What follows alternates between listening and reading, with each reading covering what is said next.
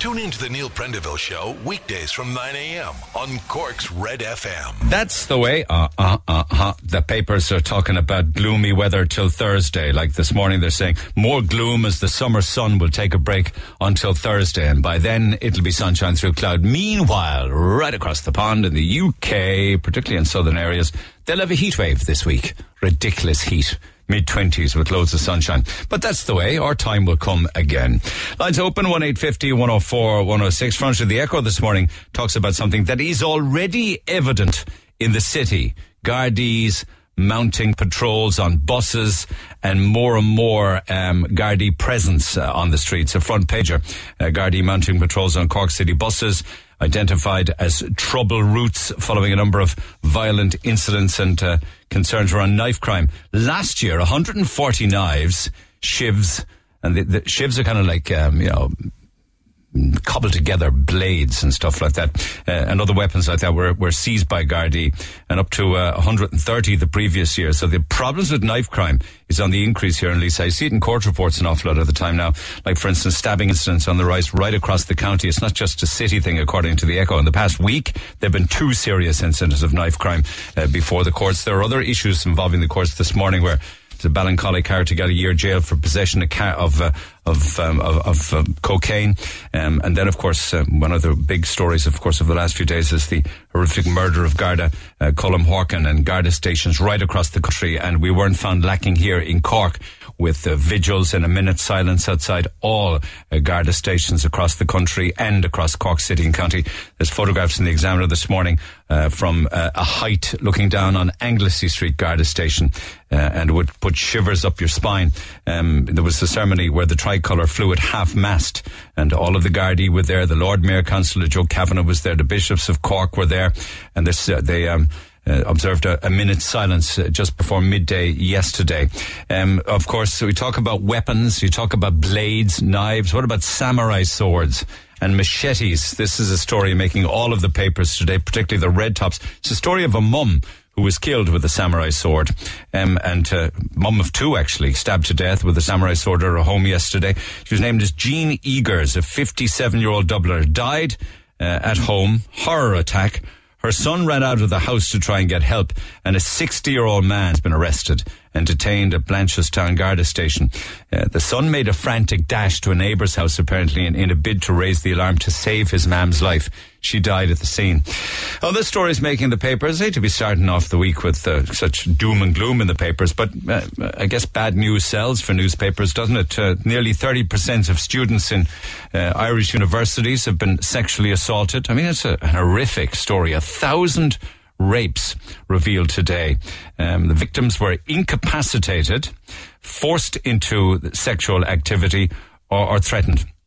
Uh, now, a lot of it, of course, would have been physical assault, where um, they were actually, uh, you know, physically restrained, beaten, held down, and raped. Uh, other women, then, unfortunately, were taken advantage of if they were intoxicated with drink or with drugs. But there's a fairly detailed report from uh, you know, the, the worries of students in, in Irish universities in all of the papers today. And after we come out of all of this lockdown and we move through the phases, next Monday's a, a big day. I'll come back to that a little later on. But apparently we're going to have much fatter kids, uh, because what my understanding, my interpretation of it is, is that what was normally a treat before all of this stuff, um, and COVID-19 has become very much the norm in way too many houses in Ireland. So the obesity epidemic that was there amongst our children is going to be a hell of a lot worse after lockdown and we get back to living our lives fully. Um, because mothers, it says mothers, which is kind of sexist really. But anyway, mothers uh, are pulling their hair out with kids who have gained so much weight uh, and alarm bells are ringing amongst doctors now and childcare experts that the kids will be waddling back to school. Meanwhile, restaurants, um, I guess they get a bite of the cherry from next Monday to some extent, but half of them will just have to close, according to the Restaurant Association of Ireland. They just won't be able to do it, not with all of the bills that they'll have to meet, all of the requirements they have to um, uh, to follow, and uh, you know, 50% of their customers gone because it could have been an awful lot worse. Could have been 75 with the two meter, but it'll be 50 with the one meter. So perhaps we'll have more on that throughout the course of the morning. In the UK, they're going to open their pubs faster than us. And the English Times this morning says the British pub will open again on July 4th. Um, won't be the same here for some weeks to come get a bit of a bite of the cherry if you order a, a meal from Monday. But pubs and bars and restaurants in the UK will all open on July 4th. But hear this. They're going to take the names and addresses of every single drinker won't work that one out. You think they'd have an app for that kind of thing, wouldn't you? And if you thought that people would be slow to get on an airplane and go on their holidays, the Mirror this morning says that 80% of people, 80, 8 out of 10 people surveyed, said that they are mad keen to book a holiday once the restrictions are lifted. Get me on to that metal tube, up in the sky, and get me somewhere hot. Air France are resuming flights to Paris from uh, July 1st, if you're interested in that. And we had a lotto win on Lee side 6.9 million. I mean, we secretly are, del- we, we, we say we're delighted for them, but we secretly hate lotto winners, don't we? Because we want to be them. Lucky lotto winner in the Rebel County is in seventh heaven this morning, according to the Sun. 6.9 million. Who are they? What are they going to do with it? And uh, Roy Keane made all of the papers of the weekend. Sadly, the interviews really are, are always kind of kind of twisted somewhat with stupid headlines that they put to them, and it's a wonder that people don't give in, give inter- interviews uh, to the press because of the headlines that sometimes go with them. And Pro Keane was uh, the subject of that with headlines across the weekend where they honed in on him saying, and here I am doing it to some extent. He says in the quotes, sometimes I was too hard. Sometimes I was too soft. If I was critical looking back at my own career and how I dealt with people, um, I, sometimes I was not, I was, t- sometimes I wasn't hard enough and I was too nice to people. Roy said, people stabbed me right in my chest. It wasn't in my back because I was too nice to them. The one thing about Roy Keane is I could listen to him all day long. And he says if anybody wants to hire him because he thinks he's a funny man, forget about it. Mind you, I did see him at the back end of last week saying very critical things about a couple of Man United players on the pitch. At one stage, I, I think he's funny when he doesn't even mean to be funny. He said, I wouldn't let him into the dressing room. Uh, I, wouldn't, I wouldn't let him onto the coach. I'd, I'd send him, I'd tell him to go get a taxi home probably not the best Roy Keane accent in the world. My apologies for that, but I made an effort anyway. You can't harm me for that. Anyway, all that and a lot more. And also, there's a lovely, very funny story regarding Trump. He had an 18,000 uh, seater stadium, and apparently.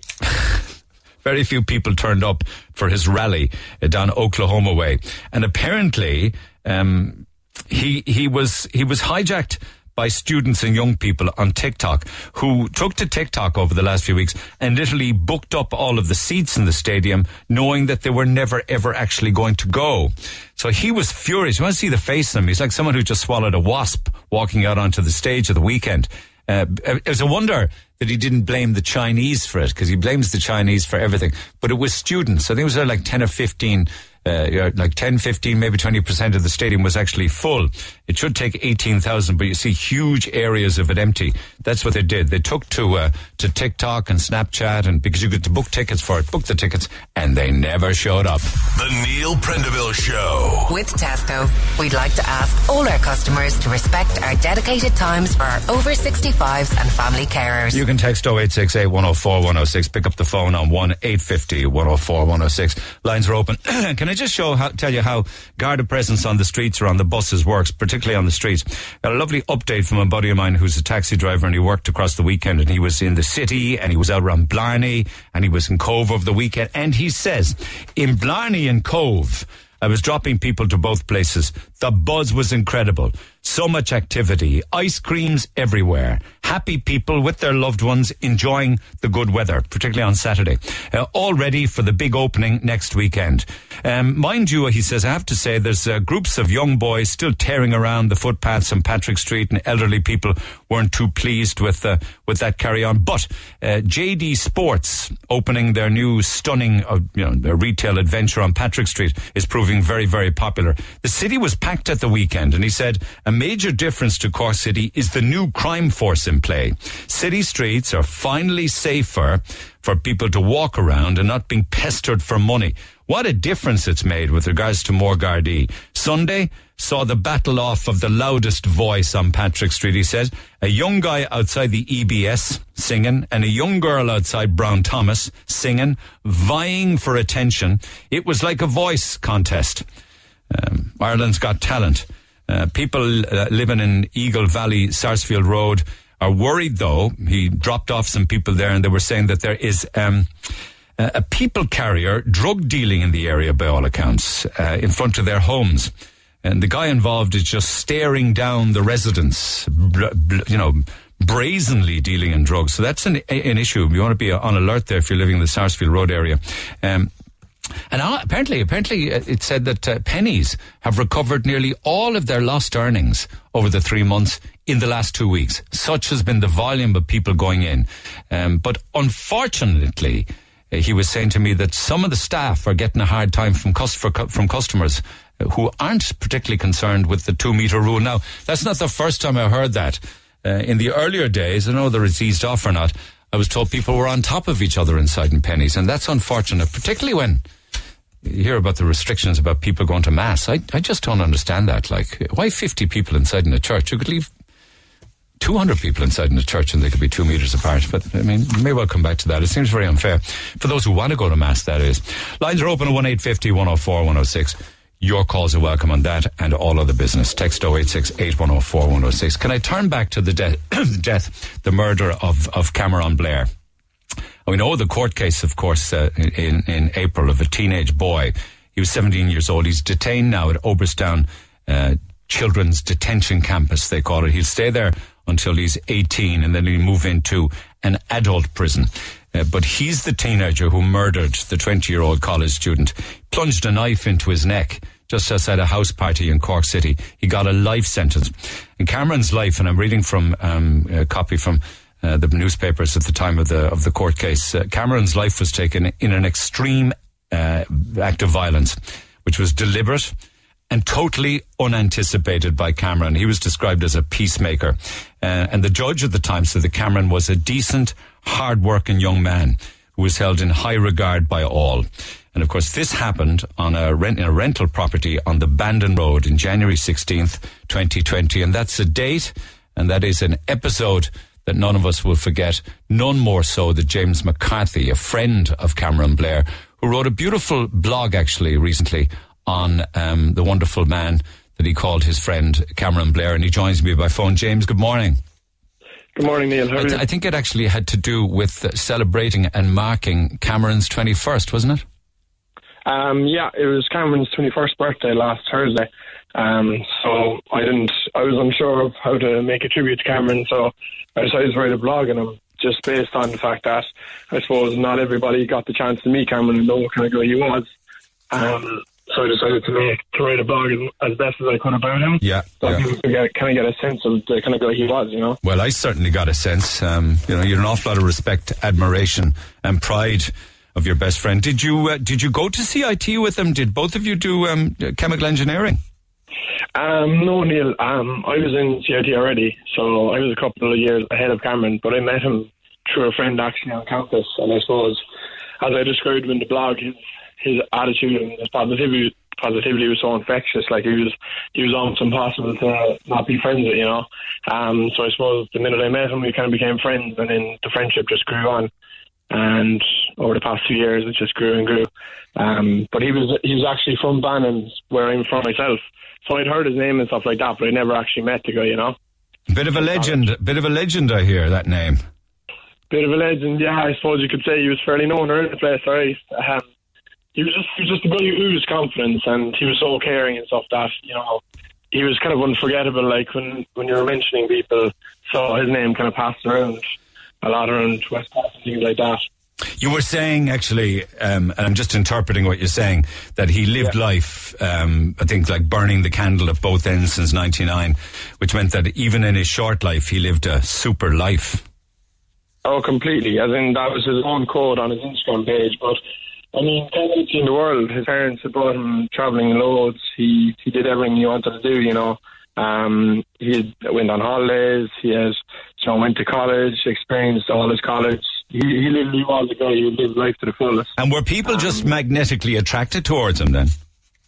I think I think to be honest, he was the kind of guy that even if you even if you were kind of shy and you know you were kind of unsure of yourself and you walked into a room, Cameron, he'd notice that you were kind of insecure and he's he'd he'd help you out like on the fly. You know, he wouldn't make a big deal. He'd kind of like make you comfortable, and I suppose people respected that about him. You know, he wasn't the kind of guy you always wanted to be with the cool kids or whatever you know the terms are, but.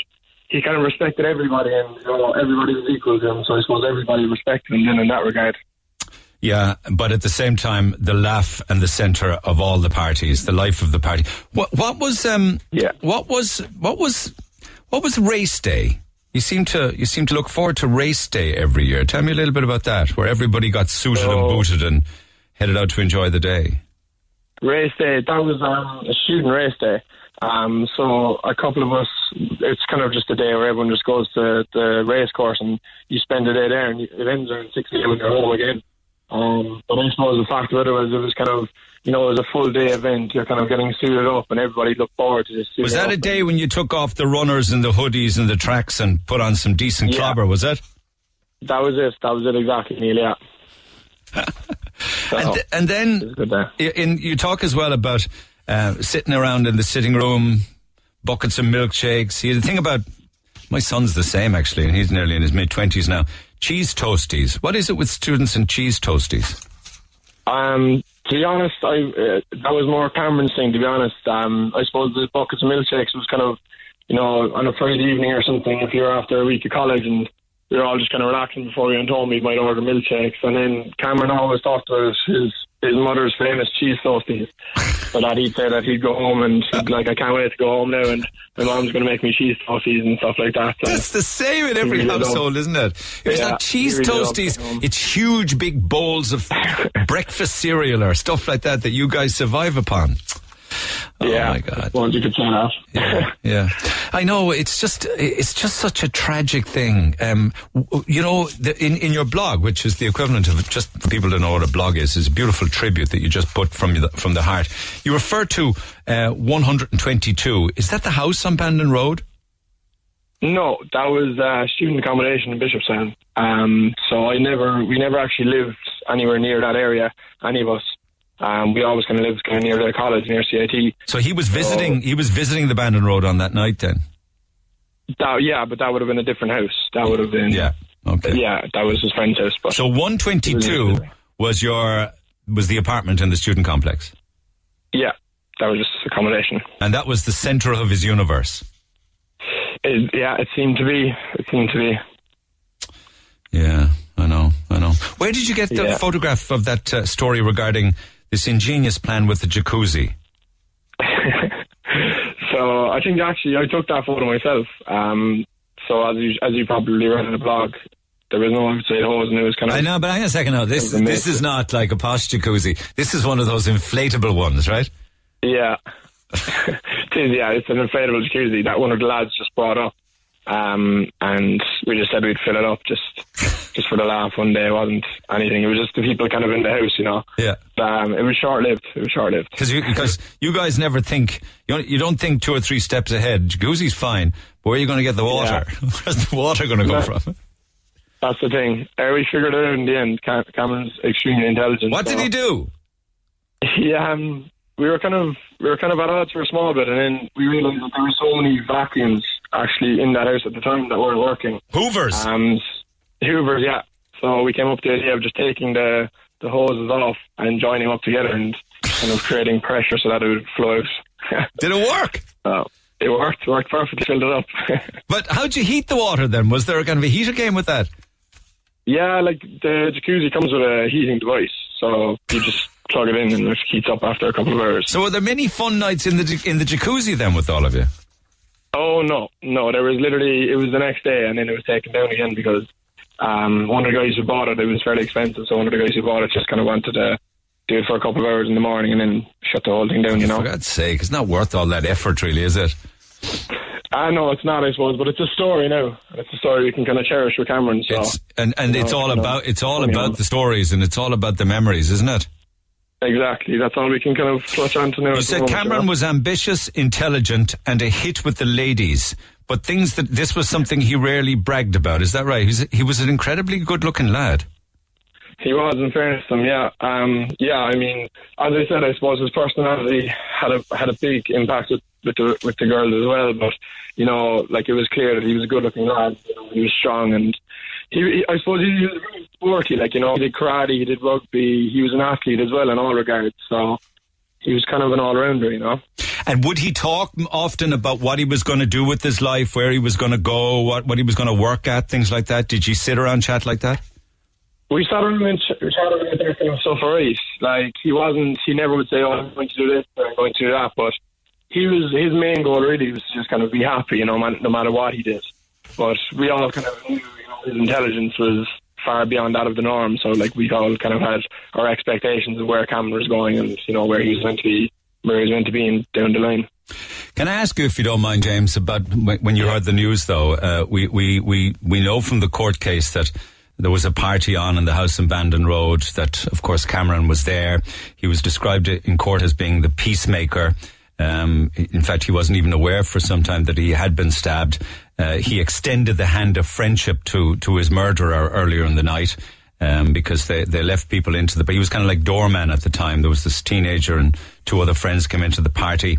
Uh, and then there was this uh, homeless man who came into the house because Cameron was concerned about him. Um, how, how did you react when you heard the news that, that he had died? Um, I suppose I was back home in Bandon and I I just got a message off one of the lads and they were looking for Cameron's mom's number. Um, and instantly I knew there was something wrong. And I suppose it was kind of quiet in for an hour and I was not sure what had happened or, you know, what was going on. And as you know, like when things like this happen, you, you're scrolling through Facebook, Twitter, you know, to see if anything comes up. And I just saw it in the media, to be honest with you, Neil. I saw it, the media had got it out straight away.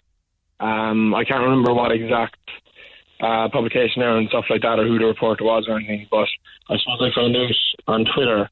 Um, I suppose for a long time it was shock. I, would, I didn't really accept it, you know. For there was hours I think I just kind of stayed up all night, just kind of sitting in the sitting room. We met up with the lads and we were just sitting in the sitting room in one of our houses, just kind of at odds. We didn't know what to say to each other. We weren't really looking at each other. We weren't. We were just kind of being, you know. That's right. Actually yeah. living. We were just trying to accept it, and then I took a long time for it to actually set in, you know.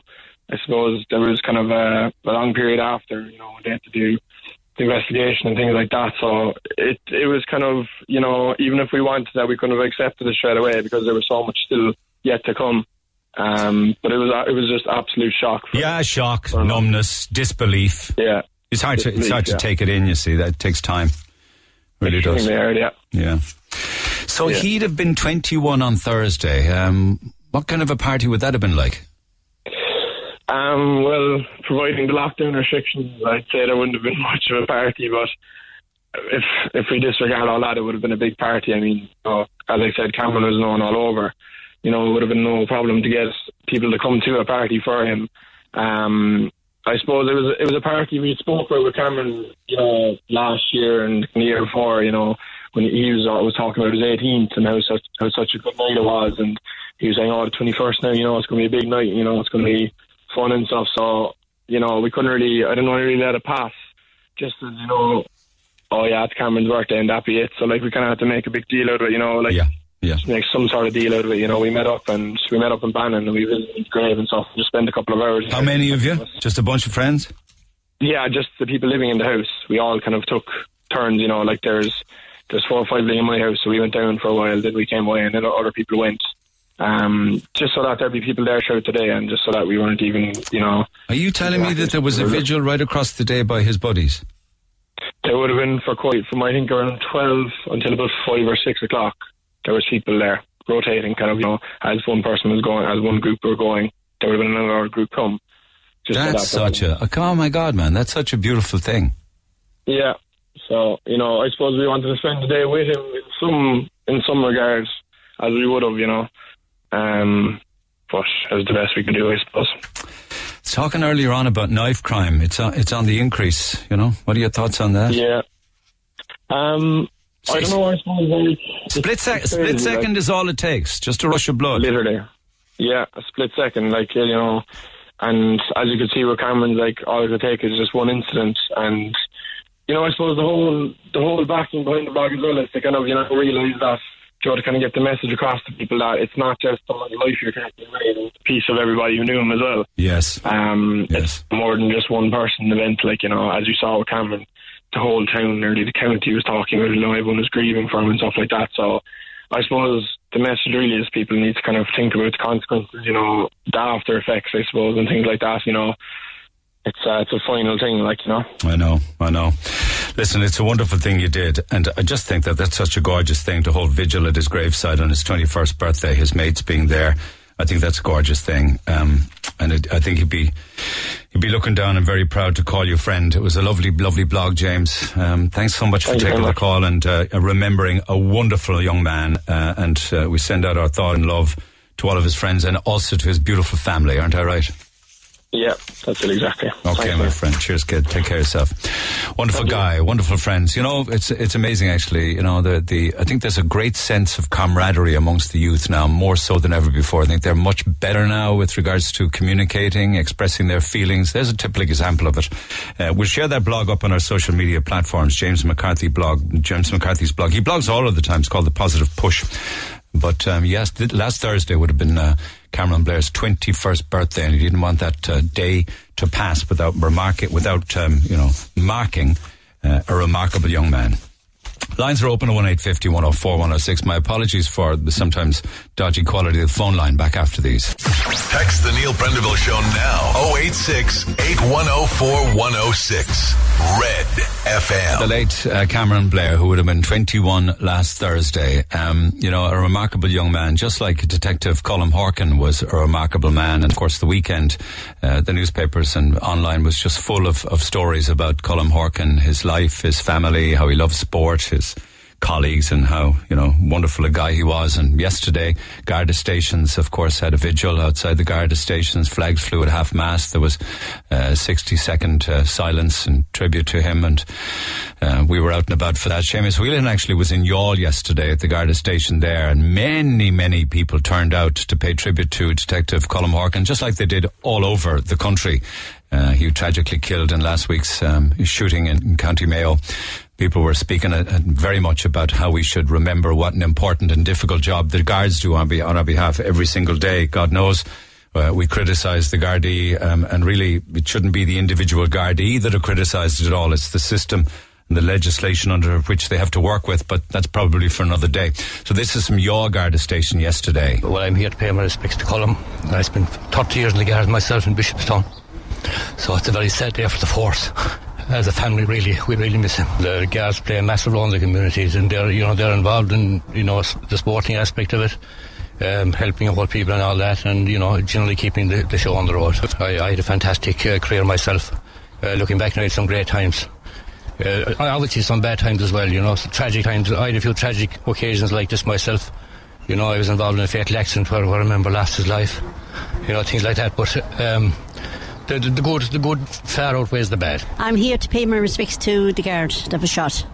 And uh, I have great respect for them, and I think they don't get half the credit that they deserve. And they should never be on their own, they should always have somebody with them. I have a nephew in the guards, and he's down in, uh, New Ross. You'd be worried about, you know? We're just here to show our, our support for the Gardaí. We, we deal an awful lot with the Gardaí on calls. We, you know, we'd be dealing with the guards an awful lot. and They're always very good to us. From our point of view, we get, we get called out now to a lot of things like drug overdoses, suicides. Guards are always called in those kind of cases. Very good, great to have a presence there. Makes us feel safe then as well. You know, if there's a, a little bit kicking out. I'm here like the rest of the responders to support the guards. You know what? They put, they have a hard time all the time, and I think they need the support of the community. They're there to try keep us safe, and I think they deserve the respect that they don't often get for doing that. So to me, they're an important part of the community. If we didn't have them, there'd be a lot of trouble in the town. And they have a great presence here, and they're a great bunch of guys, to be honest. So actually, my own daughter is aiming towards becoming a te- detective. I support her a million percent. Yeah. Well, first of all, my heart goes out to Colm Horkan and all his family because I'm a mother of six and I have a 49 year old and um, I appreciate the work the guards do for us. Uh, we can't thank them enough and I certainly would be proud if any of my children decided to join the Guards. They go beyond the call of duty to look after the community. Well, I suppose having the guards there, you feel that you feel safe, that they are about, that they are keeping an eye on things, and that they're always there, like should you need them. Hopefully, we mightn't have to, but uh, there could always be some occasion when you might have to call them, and they're always there to um, to assist you and help you out. And law and order, all right, it seems to be breaking down in a, not just in here, but in a worldwide thing, you know. And uh, I suppose a lot of it goes back to maybe parental control and and uh, educating youngsters on on their roles in society and respect for community, family, all those kind of things, you know. So it's an education thing, I suppose, you know. Um, so hopefully people might have a better outlook, and especially following on and during this um, pandemic, um, you know, people might have more respect for for people in the the forces and in the services that have helped us get through this. You know. They do a terrific job under arduous circumstances most times, and for somebody to lose their life while serving the community like that is just a tragedy of enormous proportions. You know, in one way or another, we all like to serve our community, and there's no better way of serving it than joining the guards. I think we're inside in our bed at night. We don't know what's happening. These guys keep us safe up and down the road. Uh, we don't know the dangers they're in every day. I'm just grateful that we have such a force in y'all. Um, with coronavirus, with everything, uh, it's just a shock to all of us. If it was my son, I would think like to think that we had such a turnout for this man, and it's just proud to be part of it. I think it's a really, really very sad day. A man had to go out to work looking after us and to get killed. It's a very, very sad day. They look after us very well, and um, yeah, if you phone them, they're they'll come, and yeah, they're very good to us. So uh, yeah, it's very sad.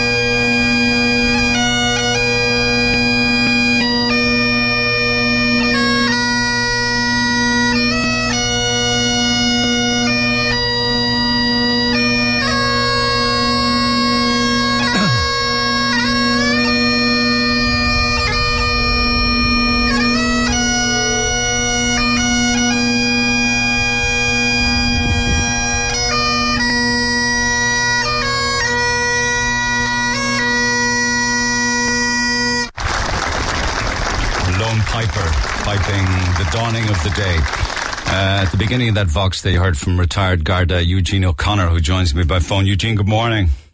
Good morning, Neil. Good morning, your listeners. You were quite upset there. I can only, I can imagine, you know, I can understand why. And I suppose many, many people who either work in the Gardaí or retired from the Gardaí or family members of people serving in the Gardaí uh, would be reminded again, um, you know, of how dangerous an actual job it is, right? Ah, yes, yes, yes. It was a very poignant day for us, really. Um, as you say, we are a family, and uh, the loss of a member is it's really hard. And, and, and this weekend was extremely difficult because, as you know, 89 members have have lost their life now, right. um, serving the state. And while a lot of those have lost it, uh, you know, through you know road accidents and maybe helping people and all that, but. Uh, uh, uh, a murder in direct conflict is the hardest to take, Neil. Yes, yes. And in the course of your career, I think you served, was it in Bishopstown you served? Yes, I was in Bishopstown uh, for 30 years. I was in Bishopstown in the 70s. I came to Bishopstown in 1973 and very fortunate, I suppose, to, to serve in a beautiful area like Bishopstown. Yeah. Yeah. But I went to the border twice, which, which, which gave me an insight into how policing it, it, can be more difficult, I can assure you. Yeah, 30 years ago, it probably was a very different scenario and landscape to now, where we have an awful lot more issues now with law and order, knife crime, um, lack of, many people talk about lack of parental control, you know? Oh, absolutely, absolutely. Well, in my time, we had great interaction with the local people. Um, basically, most of the guards were living in the area uh, they were playing sport for the local clubs. So I mean, we knew that we knew the people very well, and uh, they knew us, and uh, it worked both ways. We helped each other. And throughout your career, and throughout the years that members spend in the force, they deal with all sorts of tragedy, don't they? From assaults that we hear of all too often, right up to murder, which we hear way too often these days. Uh, cases of rape, suicide, traffic fatalities, fires, deaths of children. Gardaí go to all of these and investigate all of these, don't they?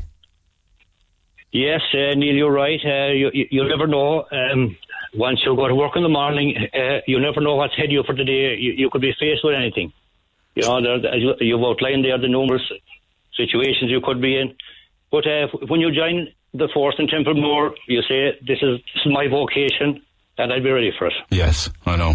You, you mentioned I, in you mentioned in part of that uh, audio that you were involved in uh, a collision that took the life of a Garda. Can I ask you a little bit about that? Was it up around Horse and Jockey, I believe? Yes, I, I, I remember it well, the same as it was yesterday. Um, a very poignant day because it was Valentine's Day in 1990.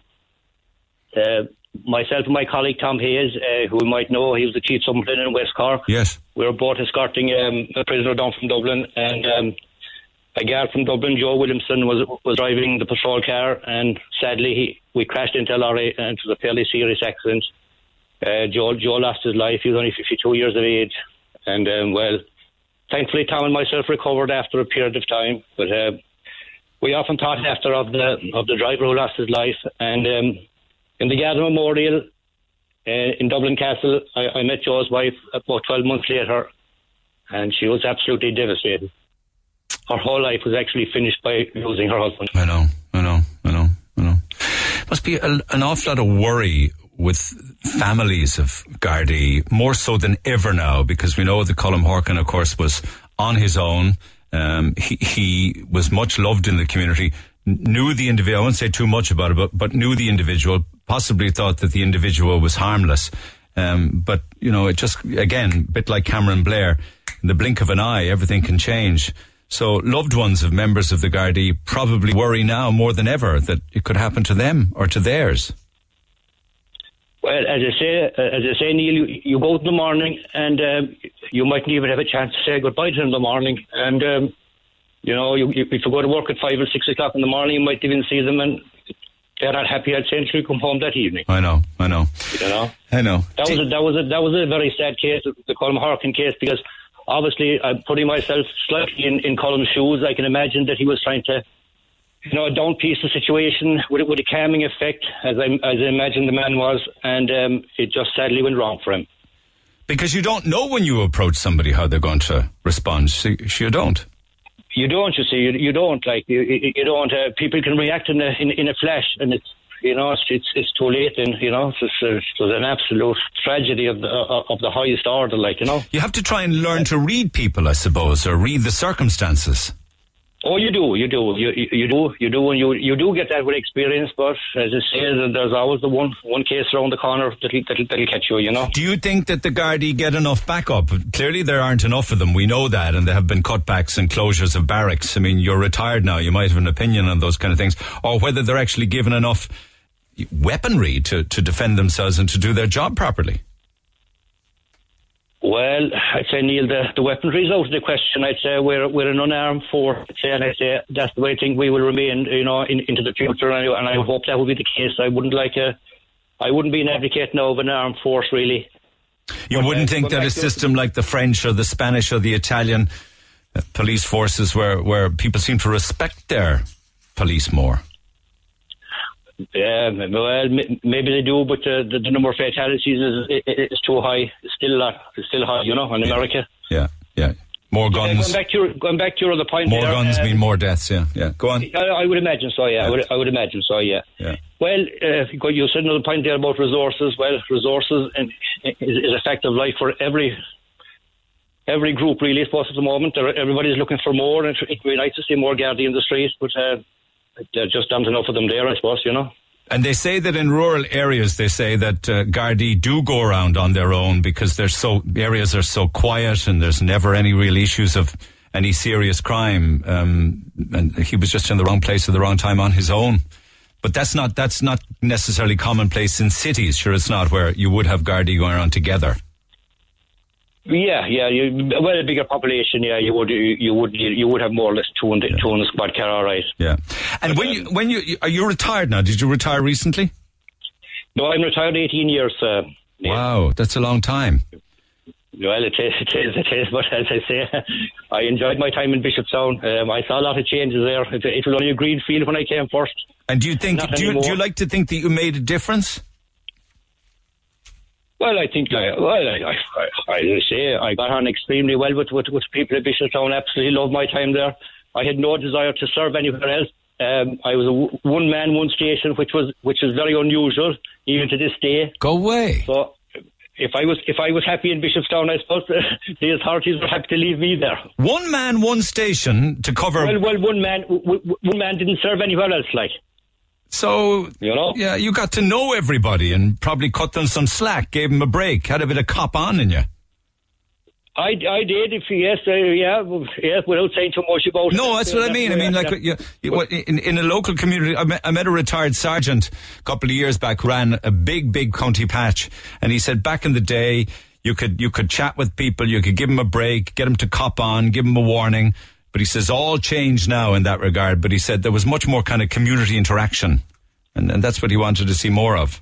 You know. But you're you're absolutely right there, Neil. Sure, I, I played for Bishopstown. I played hurling football for Bishopstown for for about twelve years. I played even a bit of rugby at Highfield. So if I wasn't working, I was, um, you know, socialising in Bishopstown and playing and all that. So they, they saw plenty of me. Yeah. And do you have any thoughts then on the amount of crime that we have now, particularly regarding knife crime and this gang culture that seems to be developing? It's a lot tougher now for Gardaí. They can't be everywhere. I'm worried about it, Neil. I'm Yeah. worried about it. Very good point. Uh, it's it's not getting easier, uh, and it's it, it, it's a big it's a big problem. It's a big problem. Um, you know, people are making young people are making rash decisions. Maybe they'll regret them after, but then it's too late. Uh, you know, knife crime is is a problem. It can happen in, a, in the blink of an eye. But somebody in that Vox was actually saying that a lot of it is, is down to lack of parental control, you know, that just parents aren't just getting involved in their Well, kids' lives. Well, you could go down. Yeah, you could you could look at that two ways. You you, you do your best. Uh, most par- parents do their best for their children. Yeah, yeah. And uh, they, they have no control once they go out at night. What what, happens then? You see. Okay. 30 years service. Did you enjoy, you enjoying, are you enjoying retirement the last 18 years? What did you do? Well, uh, um, well, um, I, I made a conscious decision that, that, that I would leave the guard and take up another take up another appointment because you know I, I felt you know as much as I enjoyed it, I felt thirty years was long enough in one job. That's it. So so I, I retired fairly fairly early and um, I took up another appointment. I was a car park manager inside in, in Patrick's Quay Car Park Get away. for, for, for sixteen years. So that that was you could say was another career in itself. Involving the public in another manner. Fair play. Eh, Exactly. You know, you're saying it. Yes, yes, yes. And in, in a quieter, probably more calmer situation, until until people's card wouldn't work or the Well, fucking barrier well, wouldn't well, go up or somebody knocked into their car and scratched their paper. I know, yeah. You were a peacemaker again then, huh? I probably was. I probably was. I was. All right, I, you- I, would, recommend. I would still recommend the, the, Gardaí as a career to, to any young person that would ask me about it. You know. Gotcha, gotcha. Uh, You know, it's it's a vocation, I know, but um, as I say, as I think I said yesterday, uh, the, the good times far outweigh the bad times. Well said. You well know. said. Good way to finish my chat with you. The Yeah, good yeah. times far outweigh the bad. Look after yourself, Eugene. Thanks so much for taking the call. But thank you, Neil. Thank you. Bye bye. Lovely guy, retired Garda Eugene O'Connor out of uh, what was at the time a much smaller Bishopstown Garda station and Bishopstown community. Text 0868 104 106. We'll pick it up after these. Talk to Neil Prendeville now. 1851 04106. Red FM. Text 0868 104 106, and that's exactly what people are doing. I'm glad on your program at the back end of last week you spoke about stabbing, uh, particularly that Mallow incident. That sentence and all sentencing these days seems to be a disgrace. Culprits have gotten the sentence for carrying a knife, al- or should get a sentence for carrying a knife alone. But to slash a young lad's face is just so disturbing. That young lad will remember that incident for the rest of his life every time he looks in the mirror. Um, culprits carrying knives, never mind using them, should get a minimum of five years jail. It's a scandal.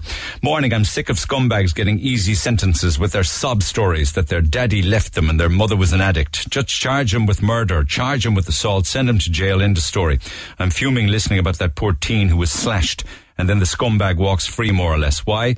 Because we'll be branded racists yet again. It is disgusting. Well, you know, crime and sentencing should not know any colour whatsoever. Uh, I honestly think the judge should have only one role, and that is finding a person guilty or not guilty. There should be a panel of people to decide sentencing, because sentencing now is just a joke, says Ron. It's not enough for these lunatics to be in our society. Uh, I don't feel safe in Ireland. We need harder sentencing and more powers by police in the country. The law in this country needs to change. It benefits the scumbags. Then there's some interesting thoughts here on Garda profiling, which I'll come back to. There would seem, there would seem to be, when you look at, you know, court reports, uh, an awful lot of people before the courts with mental health issues or with psychiatric issues. Uh, I don't know how relevant that would be to Garda Colm Horkan and what you can say about that, apart from the fact that this man was known to Gardaí and apparently had mental health issues. And you wonder uh, if it's known in the community. I suppose you never, you never think though that something like this is actually going to happen, that it's going to manifest itself in, uh, you know, psychiatric issues that are going to lead to killing somebody. But you never ever know in the world we live in now, uh, particularly with our hospital uh, structure and, you know, the lack of help for people anything potentially could happen. Uh, so keep those texts coming. It's interesting um, because you know people always find something to complain about or they've kind of a bee in their bonnet about. And, and in spite, you know, in spite of um, uh, the lovely weather that we're having recently, not everybody's happy with it, including a grumpy parent. Excuse me now if I come across as a grumpy parent, but I'm at boiling point over ice cream vans, or Mr. Whippies as we used to call them. Are they called that anymore? Mr. Whippy is something we used to say. Uh, my problem is that one particular Mr. Whippy van calls at least three times a week to our housing estate between five and six. This is the time we like to have a bite to eat. But as soon as the kids hear the sound of music blaring through the housing estate, they're asking for money and off to buy their ice cream cone and their meals, their dinners are left uneaten. Why do I give them the money, I hear you ask? Well, it's a lot easier than listening to the crying if I refuse. I've no problems with them having treats, but I'd prefer them to have their tea or their dinner first. I'd like to know if I'm alone in my thoughts, and is there any way these vendors could call after seven in the evening? Hope you get a chance to read this out. Sean O'Sullivan in Ovens. I mean, the timing isn't great, is it? Like six o'clock in the evening when you've, when you've cooked a dinner, but I think it's lovely to have those kind of conflicts going on in your life because it shows that, you know, more people are back in business and going back to work. And it's like things used to be with Mr. Whippy vans around. It's the bane of parents' life when they come into housing estates, I suppose, at the wrong time. Uh, and also too often, I think what can happen as well is you can have different Mr. Whippy companies um, coming in. It causes problems within the business, I'm told as well. Coming into housing estates, one after the next after the next. Uh, I suppose it's any wonder why they say that our kids are getting bigger. Um, lines open at 1850 104 106. Text 086 8104 106. And then, with regards to. criticism of teachers. Primary teachers in particular, I agree with your callers, have done very little, and SNA teachers even less during lockdown. No SNA in the country has gone back to work since March. Uh, for uh, not for one, and I don't think we're all in this together. When you hear stories like that, teachers always feel as if they're hard done by. If they think that, they should change their career. And one quick one then that doesn't agree. Can't come on air, but I'm disgusted with the comments on your program on Friday regarding teachers. First of all, parents are not doing teachers' jobs. They're doing their own jobs as parents. Our job as parents is to raise our children to adults Children, teachers are not childminders. Uh, secondly, our son's teacher has been amazing. She's in touch every single school day. We're able to speak to her anytime regarding our son. Uh, been many years out of school and have forgotten quite a bit. But the teachers in Kanturk Boys School have been fantastic with helping us parents as well. The teachers in Kanturk have certainly not been out doing their gardens uh, and not bothering the kids, not bothering with the kids, I should say, as many of your callers are suggesting. The Neil Prendeville Show. With Tesco, we'd like to ask all our customers to respect our dedicated times for our over 65s and family carers. Mind you, not everybody is um, in sympathy with the pub trade in Ireland. As a frontline worker in Cork, I have zero sympathy with the pubs and nightclubs in Ireland. For decades, they've been unfair. Uh, at uh, particularly, they've had unfair representation at political level. Uh, the vintners. Historically, they fought tooth and nail to stop minimum pricing alcohol restrictions. They fought against drink drive legislation in order to protect themselves.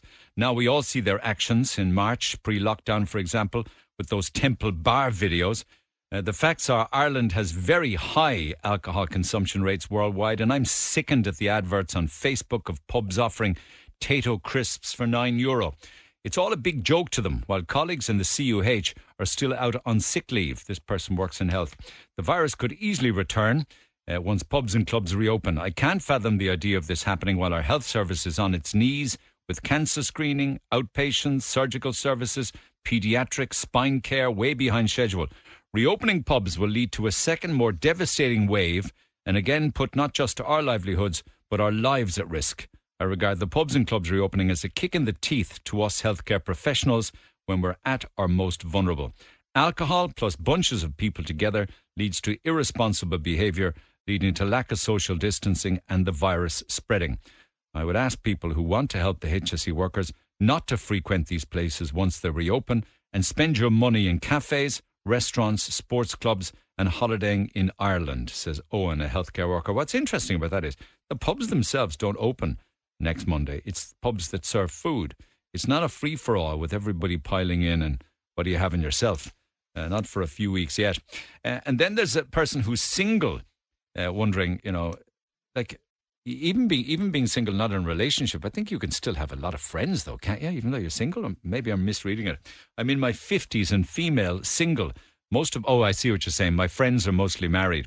So, is it that I'm not allowed into a pub unless I find four or five friends or go with my family members? I've been in lockdown 13 weeks and now I'm not able to enter the pub. I haven't got the cash to pay the nine euro extra for the meal. Even if I did, I'd have no choice because I'd have to get a cab into town and that would start costing me at least 20 euro. How is that a single, how is it that a single individual cannot enter a bar? Well, nobody can enter a bar for a drink. Uh, I understand that, you know, even when people can go back, back to pubs, there'll be limited amounts of people left in. And you, as a single person with all of your friends married, will be left out in the cold. Others are suggesting this one here, which I'll come back to later, is the pub should be kept closed for good. But I will come back to all of that. Let's get back to the phone lines, though. Busy morning, lots to do. John, good morning. Neil, how are you? So the Mr. Whippy van man, um, uh, going around uh, five or six times a day. Oh, he's a pest. Um, particularly at dinner time when you're trying to get your kids to eat. That's Have- right, yeah. you yeah, had experience of all that? for the fella- Oh, I felt sorry for the guy that, that, that texted in there a while ago about the ice cream van coming around at dinner time. So I have an easy solution for him, right? What he should do, what I did, and what I, I was getting sick of it myself. And um, what I actually did is I said, as soon as you hear the ice cream music, that's actually the ice cream uh, Whoopie man telling you the ice cream is gone. Right? So, and then the reason he plays the music is to tell you that it's gone, but also it's another kind of way of telling you don't bother, don't bother waste your time running over to us because there's no ice cream left. no, and your kids... The only way we get away with it, right, is because you can hear the ice cream van passing by our place, but it doesn't stop kind of anywhere you can see it from the front window. So, like he passes on, and you have to kind of walk a few minutes around the corner to actually see other kids getting the ice cream. So they believe us um, up to now, anyway. And do you ever do you ever buy them an ice cream, you skinflint? It depends on what day of the week it is. if it's a Thursday and things are tight, uh, they won't get one till till the weekend. How much is But how much is a cone for a kid now from a whippy van? Yeah, but you see, these aren't normal kids at all. Like, a normal cone isn't good enough anymore. It's twin cones now, or it's the Kinder Buenos. It's always the big ones. It's never the, the small, um, it's, plain cones. Can you just not get a plain cone? Not even maybe if you have a few extra bob, stick a flake in and call it a ninety nine. No, she just did hop it off your head. What they want? Double cones with sprinkles, or Kinder Bueno, or chocolate actually- sprinkles? No, I got caught one day because we were coming back from a spin, right? And it was it was a Wednesday or Thursday, and um, I was coming back, and I had to go. There was a detour, so I had to go a different way home, right? But the ice cream van was stopped, but the music was stopped as well because he had all the customers gathered, and I got caught then for two ice creams. But you look, how much? You know, how much? Uh, four four euros. Each? No, no, no, four euros for both of them. I know, yeah. Yeah, That two two euro, two euro, two euro for a big. You know the big. You get the small for the little babies, medium Yeah. for people who just want a regular one, and then the large one, which would be a big whippy with Yeah. uh, with um with a flake in it. Two euro I usually pay for that. I think it's fierce value in it. Yeah, yeah, yeah, yeah, yeah. And It's just like there's nothing. They don't take anything, just kind of original or small. Or But if you have three or four kids, you wouldn't see much change out of a tenner, is it? No, she's not at all. No, no, no, no. And more often than not, the friends are with them as well. So I them fool as well. So uh, they're pair. So if you, if you tell them that the whippy man is playing the music to say that all the ice cream is gone, do your kids not say not say to you, "But Dad, how do we know when he arrives?" Then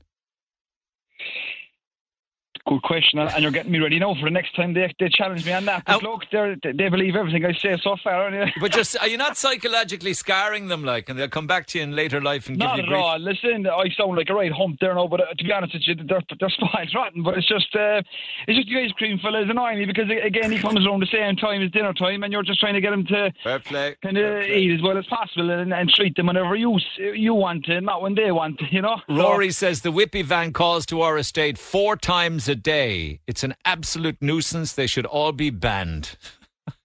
I know, but look, we, it, it's grand every now and then in small doses. But look, um, not every day, three or four And the times a day. coronavirus now is helping me as well because there's less stock available now in my eyes. So I'm getting away with a bigger bluff there as well. okay. Fair play to you. Appreciate it.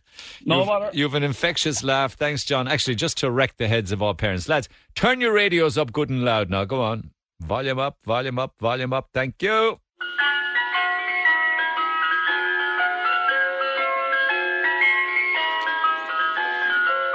As if you didn't have enough to contend with on a Monday morning.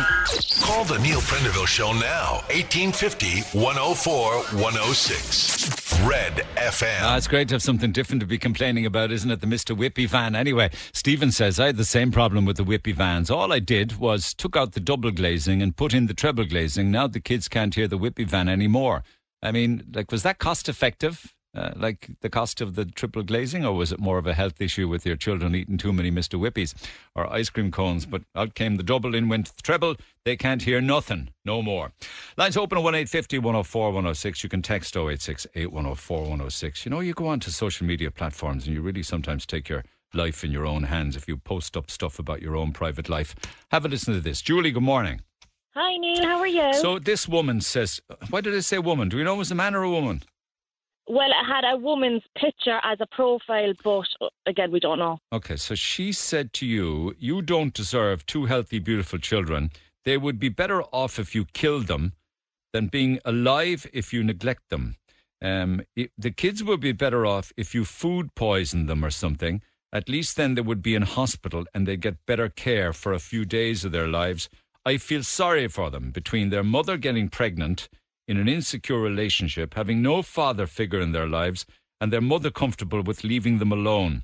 They will have serious abandonment issues when they grow up. What's all that about? So I have an Instagram platform, and I have a I just have over fifty thousand following. And Neil, I'm a single parent, so I like to share my life just as being a single mom to twins, a set of twins, and we share. I share the ups and downs, and for the past year, Neil, every single evening when I put my kids to bed at seven o'clock, I would lie on the floor in between their two cots. Some nights it might take an hour, other nights it might take two hours till they fall asleep, and I would lie there till they fall asleep. So over the weekend, I got them two brand new beds. They're big boy and big girl beds. How old are they? Do you mind me asking? They're turning three now in October. Okay, okay. So I said, with their new beds now, I said, it's going to be a new routine. I'm going to put them up to bed and I'm going to walk away. You know, this is it now. I'm not going to lay on the floors anymore. As a single parent, Neil, I'm up there, as I said, two hours. I might get downstairs for nine o'clock, and then I have to start my housework and get things ready for the next. When day. you're lying with them for the couple of hours, is it songs and stories and holding no, hands? No, no, I'm literally playing, just playing, just not nothing, just lying there pretending I'm asleep myself. And I'd come downstairs, and then I would have to start my housework and get things ready for the next day. So I'm not sitting down till eleven o'clock, you know. So then over the weekend, when I bought them their new beds, I said, right, I said new routine now. They have to go into their beds on their own, and I'm going to come downstairs. So I was trying to do a bit of sleep training, I think it's called. So on Friday night, I started and I came on my Instagram. I showed all my followers their new beds, and I said, "Tonight now is the night. I'm going to put them into their own beds, and I'll walk away and I'll come downstairs and we'll see how it goes."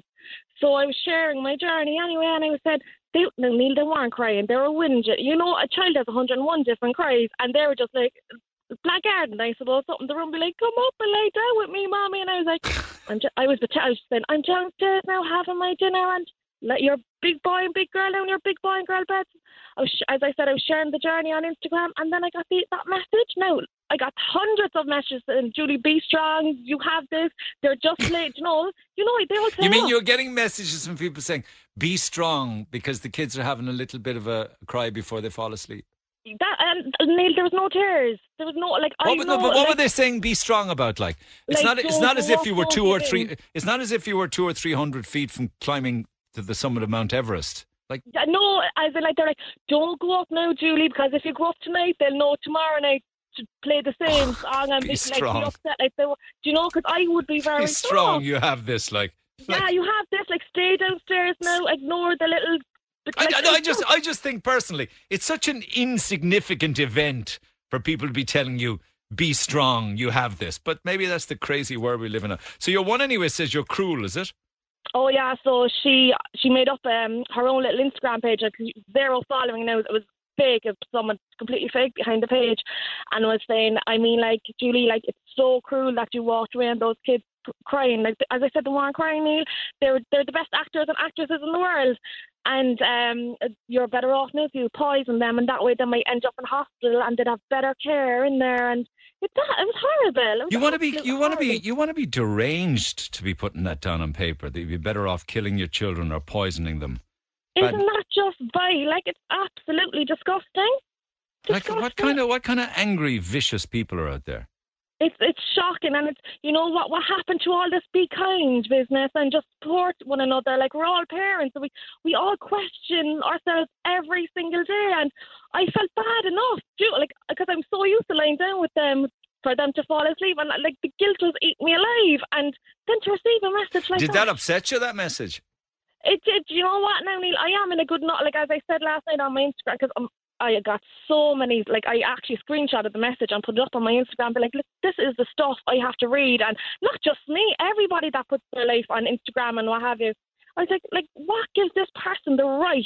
Like, just because I'm behind a phone doesn't mean I don't have feelings. Now, it did, it knocked me for six, of course, but I'm in a great place. I have a great family, I have great friends that were ringing me and be like, Julie, ignore that message. No, you're a great mom. And but like, I'm worried for the parent at home that's struggling, that could had a, that's in a really, really bad place, and then to read that message, that could tip somebody over the edge. Well, nobody wants to be called an unfit parent. Like, no, no, no. It's a struggle No, is and I- hard enough because you're rearing them on your own. I know you have family and friends, but Yeah. you're you're the only one in the house of an evening when you're trying to get them to bed. And listen, yeah. you have you have to call it at some stage where the kids need to just go to sleep on their own. You know, it can't go on forever. Exactly. Look, if they were really upset, of course I'd go up to them. But as I said, they're the best little actors and actresses in the world. They And were di- playing up. And did this one? Did you respond to her? No, no, no. She deleted her Instagram page, that fake Instagram page, straight, nearly straight away. So no, I didn't. But there's other pages out there. They're just calling these like these anonymous pages, Yeah. and you can write into th- these pages and say what you want about anybody that puts their life on Instagram, and like just complete false statements all the time going in, and it, it it's really really dangerous. There is no level of laziness beneath your laziness. Uh, even washing a few items is too much work for you. Yeah, like Oh, as I said, like like I'm doing this at ten, half ten. Every, I'm mopping my floors some evenings at half ten because I'm all, and I could have my dinner at nine o'clock because the time I get the kids started and off to bed, and then I have to lie there for an hour up to two hours. What is the what is the rule with kids crying when they're going to sleep? You're you're supposed to leave them, aren't you? And they'll they'll stop crying. Well, you're meant like like uh, the other night now or the last couple of nights now that I'm kind of training them for their big boy and girl bed. They're not crying. Neil, there's no tears. They're just like uh, like you know pretending. And like last night now, uh, last night was my third night and it was brilliant. They went up. They start to understand that mommy is only downstairs. I'm only having a cup of tea downstairs, you know, and they're getting way better. So it is persistency, I suppose, you know. Yeah, I mean, I guess if you're going to put yourself out there with a big following like that, you're going to get all sorts of people with all sorts of opinions, including the very upsetting ones like this. You're Mm. better off Yeah. poisoning and killing your children. You know, I, d- I mean, Yeah. do, do you report somebody like that, or do you just kind of say, "Huh, that's the way it is"? There's all sorts of Well, I, I couldn't even report the page then to Instagram because, as I said, she deleted the page straight away. So, um, so I don't know who was. It someone I know? Was it just some? You never know. It could well be someone you know know, it, but it could be somebody that's very jealous of you, your popularity. Who knows? Who know? Like I just we have no idea. But again, as I said, I'm just worried for a poor mother who was at like I was glad this weekend that I got the message. I, as I said, I'm in a good place. I was able to take it on the chin, but I'm nervous for a poor woman at home, maybe with no family or friends, just on her own with her kids and struggling. And then to get a message like that, you're better off to kill them. You're an unfit parent. That, absolutely vile. understand, yeah. Horrible. Do you, um, how have you coped, and how have other parents who are rearing a child upon their own coped over the last few months? Oh, it's been so so tough. Um, it's it's really really hard. Again, as I said, I'm very lucky that I've a great family and stuff, but um, it, it has been really po- really hard. What's hardest? Just occupying their time, is it? Even just like um, uh, yeah, exactly. Like, and my two are only two and a half, so like it's hard. Like we could do a bit of painting, but painting in my house might only last ten minutes. I know. Yeah. Those little activities would only last ten minutes in my house, and it's con- your mind is constantly like, what I do next, and I toilet trained them all right over the lockdown, so that's the best thing. And are you me, mobile? actually. Like, have you? That must have been fun. The toilet training with the potty. Oh God! I said, you know what? I can't go nowhere, so I might. I don't want to give up my potty. Is it? I don't want to use the toilet. So yeah, yeah. So we started with the potty, and they're on the potty for a couple of days, and now they're they're very independent. They're on the big toilet and so they're thrilled. Have you a car? I do, I do. I have so at car. least in the last few weeks, you'll be able to get out now and go more oh, places. Yeah, yeah, we've been going to the beach now, and the parks are back open. So I brought them to the park. Um, yesterday we went down to Ballycotton. It was gorgeous. I think it's a new park down there. It's stunning. So we were down there yesterday. So it's great to be able to get back out now as well. Fair play to you. All right. Well, that's the joys of social media. You meet all sorts of strange individuals there. I know it's shocking, Neil. Absolutely. But you're tough enough. You just just water off a duck's back. But not everybody would be if they saw something like that posted up about You- them. that's it. That's what I'm worried about.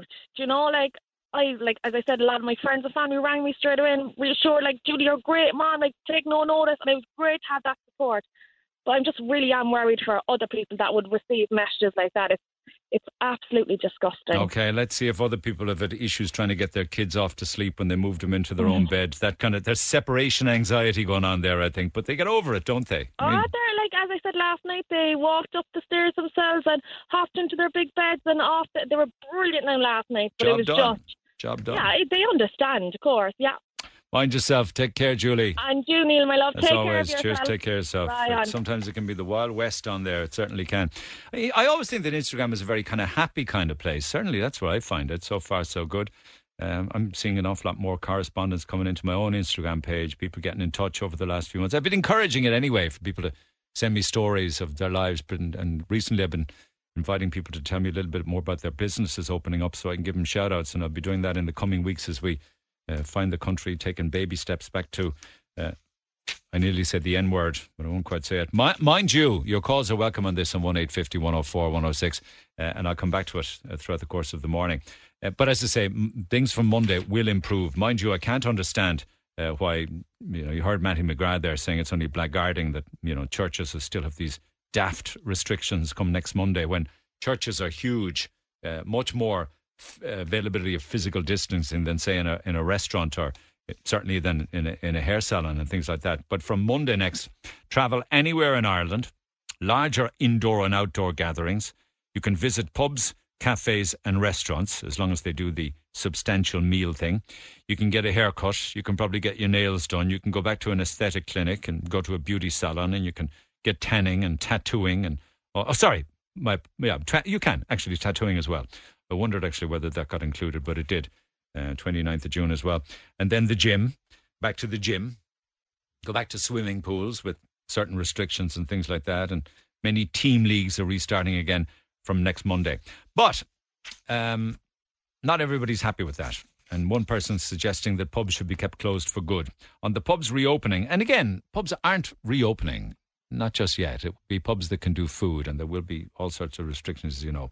Personally, I don't think it would be any harm if some or even half the pubs in this country did hit the wall, go bust, and were liquidated due to the crisis. Listening to the publicans on your show over the past few weeks, some of their comments are a disgrace given out about the guidance from the government and the lack of time they're getting to prepare their premises for opening. They need to be reminded that pubs are not and will never be an essential service. Apart from the crisis of COVID and the risk of spreading infection in pubs when they do reopen, there's also the general risk to health from people going to the pubs.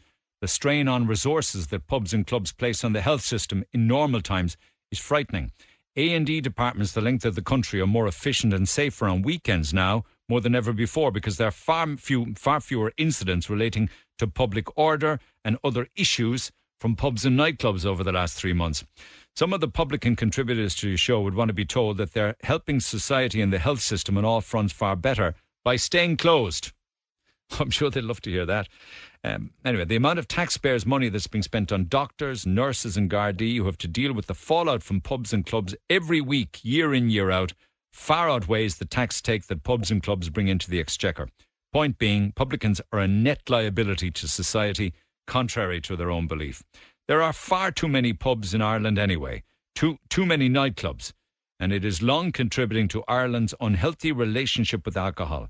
I believe we now have the chance to turn some of these premises into other types of businesses that would be far better for society as a whole. I appreciate that pubs employ people. However, many of these employed are either part time or students who will be employed in other areas in years to come. The fallout from full time employees losing their work from pubs and nightclubs would not be greatly significant, and many of these people could be provided, provided with support to reskill and work in other areas. Connor says the time is long overdue for this country to break the culture once and for all, and it would be no harm if many of them never reopened. And that by email to neil at redfm.ie. What do you think of that? Pick it up after the break on 1850 104 106. Uh, we got calls as well. Ice cream and Mr. Whippy vans. They haven't gone away, you know. This is the Neil Prendeville Show. Tweet the show at Neil Red FM. 104 to 106 Red FM. I think it's great actually have these kind of first world problems, I have to say. Keith doesn't agree. Keith? Hey, how things? Very good. Um, the ice cream Mr. Whippy vans are doing too many trips in Cork housing estates and is driving the parents crazy. Your thoughts? Well, I said, you know, Nate, when my kids were young, right, and about four or five, and they were looking out at it, and they asked me, Dad, can I get a cone? I said, there's no problem. I went out, I got two cones for them, a pinch of salt on both of them. I don't know if it's actually a salt. And they never asked for a cone after that, done. What? Yeah. They licked it, and they said, ah, that is rotten. I said, I told you that. Are you serious? I said, seriously, and if you had the rest of the kids, in the name of Did God. you really do that, though? I did do it. You brought in the cones, they saw them. Did they see you putting the salt on them? No. No, I had the, the sachets of salt, not the small sachets of salt. Yeah? I had them in my pocket, and as I was coming in with them, I put it up on top of them, and then never asked for a cone after that. And did they cop it when they grew up? No, no, they didn't cop until what? He was about ten or twelve years of age. He said he tried one himself. He, he got an old green one, and he said that is only the white ones taste like salt. and I couldn't eat a cone then, Noel, and I because my nose was too long, and every time my nose was hit the cone instead of my mouth. But you could attack it from the side or turn your head sideways. Whatever way I did it, my nose kept on hitting the dust.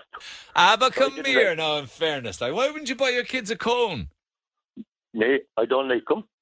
What don't you like about them? The kids love ice creams. That was a great part of our growing up, was the Whippy van coming into the park. No, they didn't miss much, no. Uh, no, no, I'll be honest with you. And then when the green one came out, then so I was happy enough then. They had the Romany for them. Like the multicoloured stripy ones, is it? There you go, them ones there now, yeah. and then, so they had their own money then, their own pocket money then for them. But did you give him a few bob to go to the shop for a bag of sweets or anything like that? I'd buy him a nice doll. I'd know about buying him a nice doll. But not those cones. I don't know whatever it is. I didn't like them myself, so I said if I didn't like them, my kids would like them. And what about her indoors, the missus? Was she okay with your carry on? Oh, the missus didn't even know. she didn't even know about. She don't take cold either. She don't know. you know. And then when they came to the age, they said, Dad, you should have bought us the green one all the time. Go on, you nutcase. Take care. Cheers. Mary, good morning. Hi, Neil. How are you? Imagine a dad doing that, sprinkling salt on the cone. oh my God, that's clever. Now I should have thought of that. yeah, in hindsight, because you're going to kill. Are you going to kill the kids? Or are you going to kill the Whippy van? No, I'm going to kill you for playing the music. Did they hear it? Yeah, it was Sheldon, the three-year-old. I was listening to the to your show on my phone, and the next minute it came on, and it's not even the tune that comes on, the one that comes around here. So I that... thought, no, he this won't work at all. And it's usually uh, green minute... sleeves, isn't it? Da da da da da da da.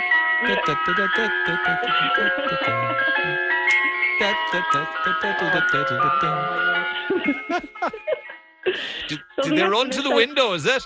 No, I was in the kitchen and Sheldon was in there with me. He's three. And the next minute he just looked at me with his big blue eyes, stuck his tongue out li- like little puppy, and he started going, What did you say? He said, ice cream. and I said, no, no, I said, that's not the ice cream, no, I said, that's the radio. And he ran. He just ran to the window. I'm delighted. Mission accomplished. I couldn't believe it. I could not believe it like that. It actually worked on him. Oh but like he and he and the four year old, I've him told, I've him convinced that the ice cream in the ice cream vans are disgusting. So now when he sees them, he's like, oh, that's disgusting. Well, But, um, for all those that want to i- dis disencourage their kids from wanting an ice cream, if that's the right word, get them Yeah. one, put salt on it. They'll never ask for another. I'll have to do that for Sheldon. It's the only way. I'd say. All right, take care. Cheers, Mary. Sorry about that. Bye. I'll play it again another few times between now and mid. No, I won't. For fear that pe- I won't. I won't. I won't. Fear the people start turning off. Firstly, can I just say that it's great to be able to reopen next Monday, but my God, looking at the hairdressers and social media over the weekend, I almost asked them if they're going into space. They claim to be so stressed out. Honest to God, I reckon Neil Armstrong wasn't as stressed as this crowd are when he's going to the moon. Over the past three months, I've worked as an essential worker, working six days a week. I've had to take pay cuts.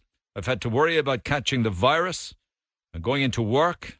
And let me tell you, there were many dark days in March and April when I didn't know if I'd lose my job or not. Thankfully, we've come out the other side of it. But when I see all these hairdressers acting as if they're the only sector to have them make a few changes to their business, I would say to them, would you ever get over yourself? We've all had to do it. It would put me rightly off going into some of these salons ever again. Such drama over the weekend. I swear a few of these salon owners need to take a day's work in the A&E. Then they'll know what real stress is. Honest to God, people are so precious nowadays. It's too stressful for you. Then just don't bother opening. Give over. Love the show otherwise, uh, says Pamela. There was a lovely comment that you made there regarding uh, Neil Armstrong going to the going to the moon. And I just you may have heard this, you may not, uh, but it's a lovely story that was sent last week by George. Uh, George Patterson. He says, uh, in the event that you didn't even know this little bit of wonderful trivia, on July 20th, 1969, as the commander of the Apollo 11 lunar module, Neil, Neil Armstrong was the first person to set foot on the moon. His first words after stepping on the moon were, That's one small step for man, one giant leap for mankind and it was televised to Earth and heard by millions. But did you know that just before he re entered the moon lander, he made a remark? The remark was, Good luck, Mr. Gorsky.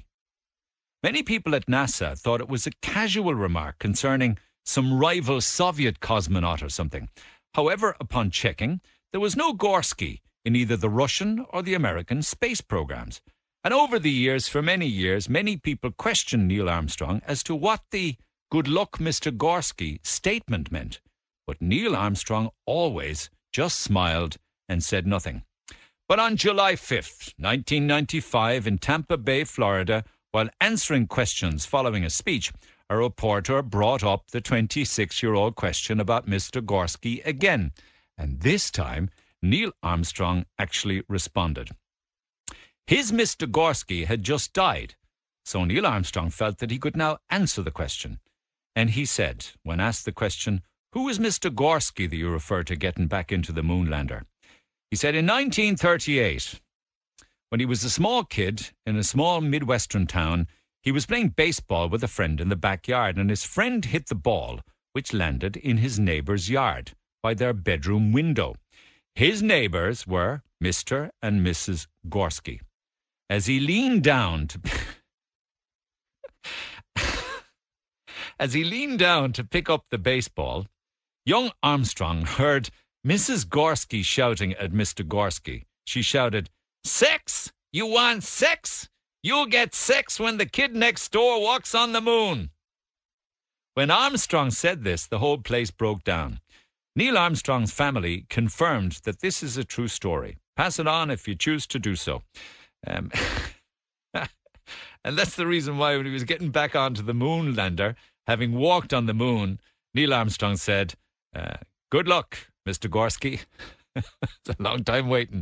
It's almost 11 o'clock with GadgetInsurance.com. Don't let a new smashed phone or tablet smash your wallet. Protect your new gadgets. GadgetInsurance.com. Finbar Galvin Skoda Bandon, officially Ireland's best Skoda dealer. Proud motoring partners of Cork's Red FM.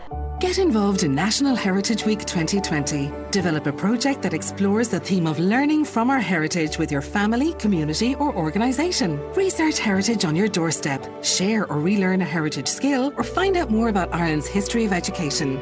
Projects will be showcased online during National Heritage Week in August. National Heritage Week is a programme of the Heritage Council, supported by the local authorities Heritage Officers Network, the Department of Culture, Heritage and the Gaeltacht, OPW, and Fáilte Ireland. Visit heritageweek.ie. Life has been strange lately, but now is the time to start embracing the new normal. If you're a business, an employer, someone seeking training for employment, or a young person, Cork Education and Training Board can help. We have supports and options for you. Now is the perfect time to upskill. Visit corketb.ie or free phone 1800 332 500. Cork Education and Training Board, helping Cork get back to work. Supported by SOLAS Skills to Compete initiative. CorkCityShopping.com is a free resource for Cork businesses and customers alike. Check it out. Shop local, shop Cork. Pure decent like. We've got you covered. Be it beauty, sports goods, or homeware and furniture. CorkCityShopping.com is brought to you by Cork Business Association and Cork City Council. Support local. Support Cork. Cork's Red FM is helping businesses reopen safely. Remember to follow the guidelines.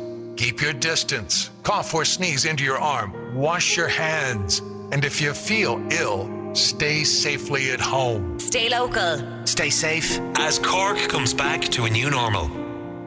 Text the Neil Prendeville Show now 086 8104 106.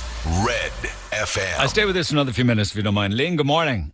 Hi, how are you, Neil? Okay, so you have um, whippy vans going in and out. Isn't it a lovely thing to see, though, in spite of the palpitations too it's causing for I know that, but like go back three months ago and the the fear we all had, you know? We might have Yeah, it again because exactly. we might as well open up everything because we probably will go back into lockdown in the autumn. So bring it on for now, I say.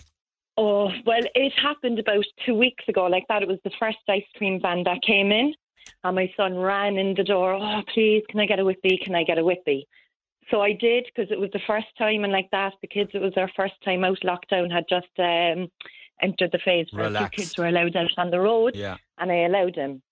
Second day, same time, here he is again. And I was like, you can't do this every single day. The freezer is full of ice cream. You can take one from the freezer. So he took it reluctantly. Oh, I know, loop de loop, the is it? Yeah. A tangle twister, are they still around? Whichever one was on offer. the box on offer. yeah, exactly. But um, the van to be very, very close to my house, so I watched him as he left the house reluctantly with his cheap ice lol. And as I did, the ice The cream van same was thing. yeah, the ice cream van was just finished serving the kids, and off we drove, and here he was smoking in the front of the van. I was absolutely disgusted because he had literally just served the kids. He was the only guy in the van, so it's not like he had an assistant and someone else had served them. I know, he's not doing Yeah. themselves any favours there, being seen Not by at parents. He had No. gloves on, he had gloves on, though, I'd say, when he served the ice I, creams. I mean, I don't know. I couldn't tell. I mean, I just saw him driving off, uh, and I was absolutely disgusted because I'm in a built-up area, which meant he was just leaving our estate to go into the estate next door. and you the know. smoking, the smoking would be a no-no for you. Oh no, no. Well, I would be anti-smoking anyway. Even but if I he put gloves on after he had the fag and served the But ice I mean, he's in a completely enclosed area. He's in a van. You know, I mean, your cones are probably on show and stuff like that. You know, yes, your ice cream is covered, but everything else isn't. so what do you No. say to what do you say to your son now that it's dirty? Yeah, well, my son is 10, so he understands anyway. But the minute I saw that, I was like, Did you see that man smoking in the van? I'm like, You're never getting that one ever again. But sure, that didn't matter because there's two or three different vans come in every day. You're like, joking it's me. Not That- that van. Yeah. I thought that they tried to stick to their own patch. No, you could have two or three different companies. Yeah. it? Yeah, you do. We definitely have two different ones, maybe. Ah, but three. not every day. Oh, every day. Every day. So are Yeah. parents then plagued every day? Yeah, and one of my neighbours actually told me yesterday, I heard a man speaking about it earlier, it's not just the plain whippy ice cream. So now they want the Ferrero Rocher ones, they want the Kinder Bueno ones. So they're costing way more. And I mean, it's every day. Like my neighbour had said to me, she has three kids. So that could you be can't. six euro, but nobody would give them. Nobody would give them an ice cream every day. But or do you just do they break you down and you just give in? Do you know what it is now? It's just the group out there. One kid is going to get it every day. So then you feel lousy on your child that's not getting it every you can't day. say you had one yesterday. I know, I know. Well, you have to. You have to. So could I? Could he, everyone and anyone just go and get a Mister Whippy van and uh, kit it out and go? No. I'm actually not sure. I'm not sure because I think that would actually warrant a complaint to have it smoking in the van. Like you wouldn't be allowed. All right, there's the, okay. There's the smoking and the hygiene. I understand that, but just the sheer, but the, just the sheer amount of visits to a housing estate Exactly, across the summer, it's a head wreck for parents. Yeah, and also like I had warned my child, and you know it's very hard for social distancing between children. But the very first day when I allowed him get one, I was like, go over and stand a little bit back from the other children. He's not going to drive away. Wait till your turn. But they're all running right up against the van. Yeah, Risha, kids are going to do that anyway. Oh, you know, when the, when the kids were are. able to go out, they are. they were just like, Yeah. you know, we need to we need to understand that you can't keep Exactly, them apart twenty four seven. yeah. You know, it's outdoors. Yeah. Like we have to have a bit of cop on. But the every single day, like I, I went I went out a few summers in an ice cream van with uh, with Glanmire ices. Yeah. And I, I was never in a cleaner environment. It was absolutely spotless. Like they wouldn't let me into the van until I put the gloves on first. I wasn't allowed to bring in any personal items with me. Uh, I did have a mobile phone. It had to stay in the front of the cab. When I was actually serving the ice cream, the plate you could eat your dinner off the surfaces. So and there was no smoking. I mean, that was just like Yeah. a, like a foreign country. So you know, but I can't say that that's the same for everybody. You know. No, but as I say, you wouldn't be allowed to smoke in a kitchen. Obviously, if that this man smokes, he can step out of his van, have a cigarette, get in, wash his hands, and put his gloves on. But he was smoking in the van. I know, I know, I know, I know. You know, I, I didn't think it was good enough. Not doing himself any favors. Not all at all. Lynn, appreciate that. It's No amazing that problem. that could be every single day two or three different Whippy vans coming into housing estates. Lines open on 1850 104 106. Great ice cream debate. Uh, what are the favourite ice creams in Cork, I wonder? I love the iceberg or the mint feast. Uh, failing that, a brunch. We, we'd often have a box of brunches in the freezer. Uh, more recently, it was the very, very posh and probably very bad for you Magnums. Then you'd have the cornettos. They're kind of a smaller cornetto, aren't they, in the boxes? I think, the, you know, the way, do you ever buy the, the, the six pack or the 12 pack of Tayto crisps? There's hardly any eating in the bag at all. There's few in there. I mean, the bag is quite big, but kind of uh, way down the end of it are, are the crisps themselves. But it, it uh, raises the debate as to what's the most popular ice laws and ice creams in Cork. For me, it'll always be a 99, and uh, I endeavour to get through the summer and eat as many of them as I can. And hopefully, I've had a couple already this summer. Hopefully, there'll be many more. But you know the you know the story about putting salt on top of the cone, so your child will only try it once and never ask for a Mister Whippy again. I heard a story about a week or 10 days ago. I have some problem with Jack at the moment at home, the dog. I mean, it's, it's, it's not a problem that anybody else has. It's just me. He's a plague when you're trying to eat. He's, he just, my mother in law had an awful habit, God rest her, of feeding him from the table. And it was a lovely thing. And uh, she, a lot of the time she did it behind my back. And, you know, most times I didn't know. But he's developed a habit with the dog now that he's constantly hungry and harassing me for food. He like he he really just won't go away. So actually, at the weekend, then I decided that I would eat outside in the garden, and I left him inside and pulled the patio door closed. And he looking out at me, looking at the food. But somebody somebody said to me one way of sorting that out would be to open the fridge door, and on the lip of the fridge, this is probably animal cruelty. On the lip of the fridge, put something on it um, that's disgusting. Like what would what would you put? Like maybe maybe a little drip of chili oil or something.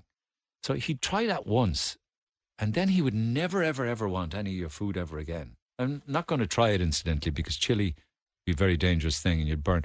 But would there be, what would work? I mean, with Jack, I think very little, because he literally would eat, he eats salad, like, he'd eat tomatoes, he eats slices of cucumber. I mean, like, who amongst us even likes cucumber? But I guess a dog doesn't know the difference. But I'm sure there are people out there who have the knowledge. Please share it with me. Text 0868 104 106. In the times we live in, we need more first world problems, considering what we've all been through in the last few months. Um, maybe, maybe it is a first world problem. You see Leo Varadkar quoting Mean Girls in his latest government buildings speech. Now, already we've had Leo and his socks.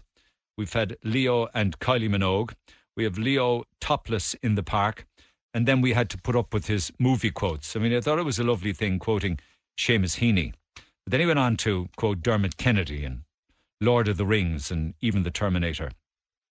And then, of course, last week he was he was um, challenged by Sean Astin from Lord of the Rings, uh, a fifty euro bet, fifty quid, that he couldn't fit in Mean Girls into the next speech. Um, and what do you think? He went and did it. Now, some people got upset about that, and I kind of understand why. Like this kind of silly carry on is not the kind of thing that's beholding of um, a, national leader, particularly when so many people are losing their jobs or on emergency payments or lost loved ones. But this has been uh, a montage of his carry on though, with some of the speeches of late. and it will come. Never will so many ask so much of so few. Never in the field of human conflict was so much owed by so many to so few. We're not prisoners of fate. We can't influence what's going to happen to us next. There is no fate but what we make for ourselves.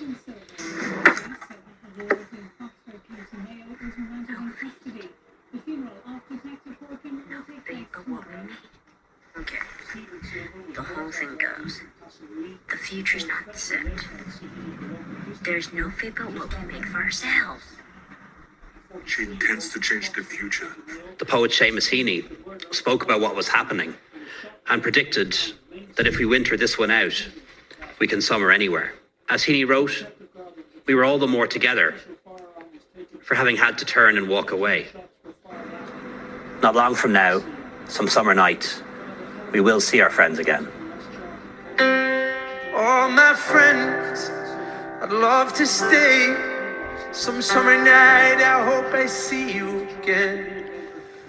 In the end, it's only a passing thing, the shadow. Even darkness must pass. A new day will come, and when the sun shines, it'll shine out all the clearer. But in the end, it's only a passing thing. Must pass. A new day will come. And when the sun shines, it'll shine out the clearer. Now I'm gonna bet you 50 quid. Who says you can't fit Mean Girls into the next one? My answer is that limit does not exist. The limit does not exist.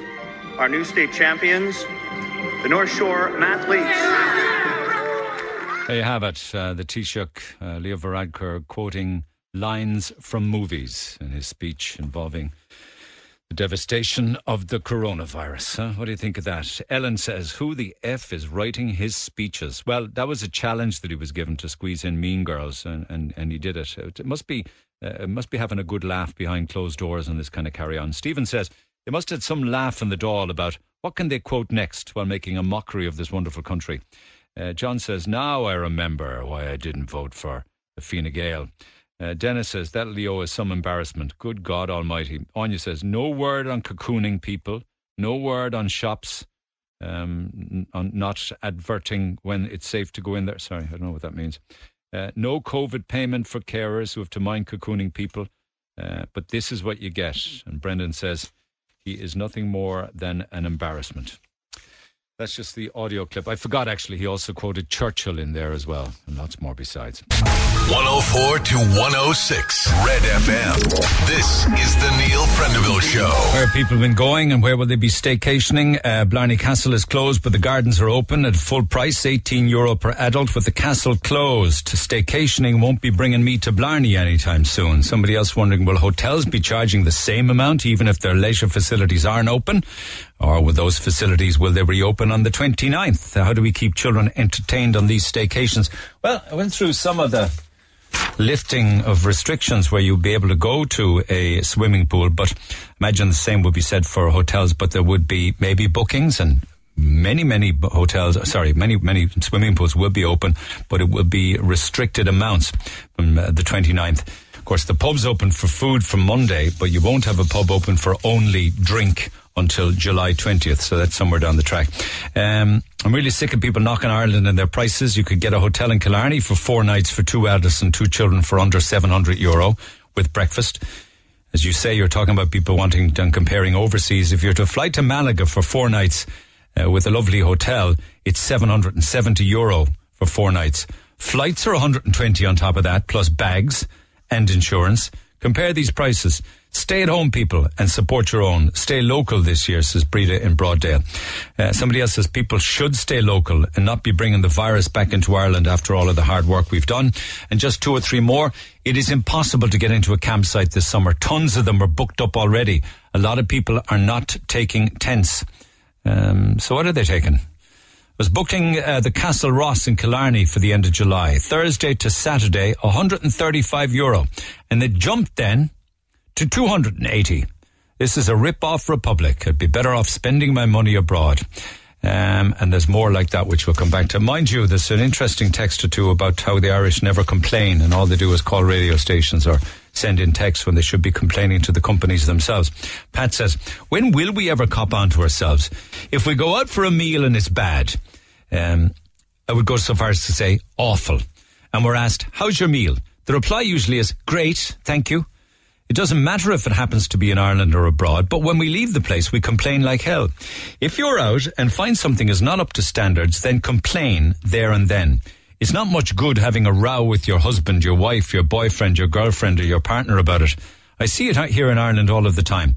Imagine if the same scenario happened in France. The French people would almost be out on the street demonstrating. We're supposed to be the friendliest people, but there's a big difference being friendly and being taken for mugs. I hear lots of people complaining about the price of this and that and the other. I understand that restaurants will need to make a profit, just like any business, in order to stay open. You should not pass on the full charge to your customer if you can, but we as people need to grow up here. You should complain uh, without being abusive. There is a way of complaining without being rude, says Pat. Pat. A message to us all. But I'm as guilty as the next, actually not complaining, you know, and I suppose we'd be doing them a service if you did complain because it would just mean the place would get better and less people would have the same experience you've had. Anyway, back to the phone lines. Laura, good morning. Hi, how are you? All right, so dogs and food. What's the deal here? Well, I just remember a story that they used to say at home. Um, my nana used to have hens, and they had a farm in Knockraha. And the, one of the dogs used to go into the chicken house all the time and eat the eggs. So what my granddad decided to do was he put maybe a straw or something into the egg and he took out the inside of the egg and he actually injected it in with um, Colman's mustard and left it there for the dog. So the dog went in to eat his eggs that day and bit into the mustard egg and ran around the yard looking for a bit of water and never again went into the chicken house again and was a very happy, loved dog. That was in the 60s, but it's, um, we had a dog at home that used to lick around the fireplace and stuff like that. So I remember they said, why don't you try the mustard like Grandad used to do with the, at the farm? So But what about animal cruelty, though? People would be freaking out now if I went home and did something like that. Well, I'm sure he would have gotten a little tiny taste of it, and he would say, "Oh, actually, no, I doubt he would have really consumed a large." What if it of puts him off his own food then? I doubt it. A farm dog, I'm sure he'd be happy out to get. Ah, for you, yeah, yeah, it sorted him out. You see, if you feed a dog from the table, they think that that's the right thing, and it, and they're like that for life, aren't they? You can never break that habit. Then I suppose so, yeah. But I mean, I think any dog, whether he's been fed from the table or not, is going to look for food. I think it's just in their nature, isn't it? is it? I'd say so if you're eating around them. But it's impossible to. You see that you can't enjoy your own food then. You got Oh, this I know, I know. It's a dog nightmare. here wrecking your head. And they're breathing all over you, and yeah, I know it's a It, ju- nightmare. it jumps up and everything on your lap, trying to get up onto Yeah. the table. You'll have to call Caesar. Caesar. Caesar Milano, you know, the dog trainer. Oh yeah, yeah, yeah. He's a dog whisperer, is he? Something like that, yeah. He'll sort you out. No, I think I'll. I think I'll try the Colman's mustard. Let you know how I get yeah. on. Yeah, I think so, yeah. All right, appreciate it. Thanks for that, Laura. Much obliged. Any tips? Greatly accepted. Text 0868 104 106. Back after these. Talk to Neil Prendeville now. 1851 04106. Red FM. Just wants to know if anyone else feels uh, is feeling like people and especially staff in shops are just way too abrupt and not as nice lately. I don't want to say rude because they aren't, but it's still unpleasant. Since lockdown, I feel as if I've been barked at by a lot of staff. I was once in a certain supermarket with my boyfriend. We couldn't stand together when paying for our shopping. So I stood away. He was struggling to pack the items, so I put one foot forward and tried to grab the bottles of Coke we had bought. And the next thing I get from the assistant is, back away! with their hand showing me to back away. I was amazed and walked away and, uh, and, uh, and I still said, I hope you have a good day. I know that it's their job and the guidance are here for our safety and supermarket staff are doing an amazing job. They're probably sick of people by now, but still, it's a crappy time for all of us. And for me to go to that exact supermarket that I live across the road from is now giving me anxiety because I feel like I'm doing everything wrong. Anyone else have bad experiences like this? Ah, sure. Put it in the background and forget about it. I think just move on. I mean, you're going to always meet people like even today, even these days. I still, I still, because I'm out and about shopping and going to supermarkets and things, and not everybody um, is is clued in. Some people just still don't get it, or they forget. Or if you leave if you leave the gap that you're supposed to leave, somebody will, by mistake. There's not an intentional thing of people. They'll they'll think that they can stand in front of you, and all I do then is move back a little bit more. Rather, you don't make a deal of it. Or if you're getting a trolley or something, and you're waiting to get the trolley or waiting to disinfect your hands, there's always some rogue person is going to come in and go ahead of you and grab, uh, because they just they just never got it. And there's always going to be people who are just not going to get it. I think you just need to forget about that incident because the staff have their heads wrecked. I mean, they've been doing this for three months. Think about it. Anyway, enough for me. Hope that helps. Jacinta, good morning. Hi, how are you? So even Marmite won't work because dogs like Marmite. I actually, you know Oh, yeah, something, yeah. I actually like Marmite. Well, so do I, but I I can't remember the last time I had a slice of toast and Marmite all to myself because the dog, even though he's he's he's uh, he's a work in progress. Um, all my other dogs were trained to sit in their beds while we were eating. They'd sit, and when we were finished, then they'd get their treat. So if you don't tra- if you don't train them when they're pups to that, you c it's forget about it for the rest of their life. They'll just wreck your head. Well, yeah. Well, this, this this latest fella, we have him just over a year now, I suppose, and he was ten when we got him. Um, he's a, a cocker spaniel. He's very vocal. He's very impatient, but he he will wait till we've finished a meal. He, he'll sort of tap around and whinge, but he's not he's not jumping up. But I'm, I feel like a blackjack dealer. I have to show him his ha- my hands. Like that's it. It's all gone. It's finished. But um, if he's good and he sits in his bed, then he gets um, half a little doggy biscuit treat. Or So what? have to be ve- He eats carrots, very- I'm told. That misfortunate dog. carrots, yeah. He likes Yeah. carrots. Who likes carrots? Well, he like his he must in his previous life he must have had carrots as a treat because if I go into the fridge and I get the carrots out, he is just so impatient. He's tapping around, so it's it's very easy. Ah, to yeah, but, but look, that's a treat. That's fine. But I'm talking about my own dinner. no, no, no, no, no. I don't give giving dogs, like, you know, years ago, dogs did not have beds in the house. They did not live in the house. They lived in a shed. They lived outdoors. They lived in the garage. They spent all their days outdoors. yes. But now they're real family members, like.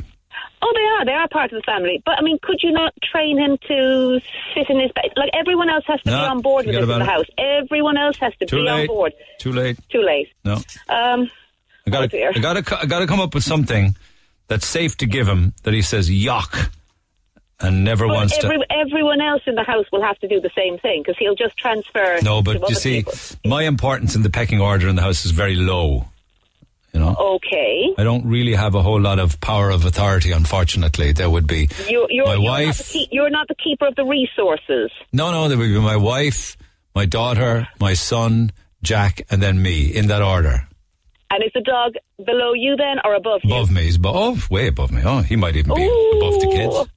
Yeah, I'd, I'd, I'd sort of start, yeah. He'll, he'll be sitting at the table in your chair in a That's bit. it. That's what I'm expecting next. Thanks for the vote of confidence. good luck, good luck, Well, good luck.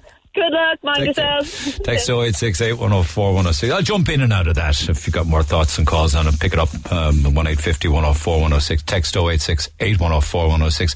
Certainly as we move through the coming weeks and this day week, this day week, uh, with all sorts of restrictions and things that you need to bear in mind, you'll be able to go into restaurants, hotels, travel outside of Cork, go anywhere in the country, book into a hotel, B&B, Airbnb, go camping, all sorts of stuff like that.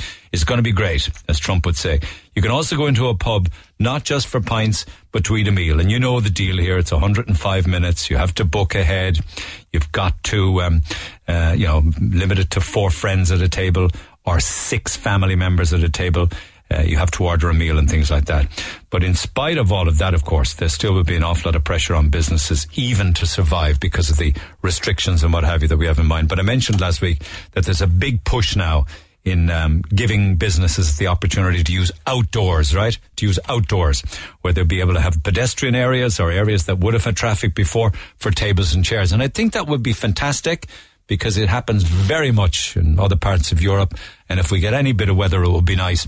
I want to talk to uh, Owen O'Sullivan on this. Owen, good morning. Good morning, Neil. How are you? And the and your and the idea here, of course, is that uh, we pedestrianise as many as we can, and that's what you guys at the uh, at the CBA want to do, isn't it? Yeah, I, I, I suppose it's back to uh, Princess Street where a couple of the businesses there that have been driving. And for, for some of your listeners that would know Princess Street, you'd have uh, uh, businesses like Nash 19, you've Burn Pizza, you've Clancy's, you've Pearl River, Rossini, Quinlan Seafood, Rossini's, uh, Tapas. You have a couple of really good food businesses um, on on Princess Street. So the guys there have been working uh, together um, over the last number of weeks or months uh, at this stage to drive the Eat on the Street uh, initiative so that we can entice people into the city and dine safely outside, out in the outdoors, which which is probably at a premium in Cork. There's not many And- places in Cork City where you can eat outside. Okay, and this was pioneering for that street, and is that what we're going to see on Monday?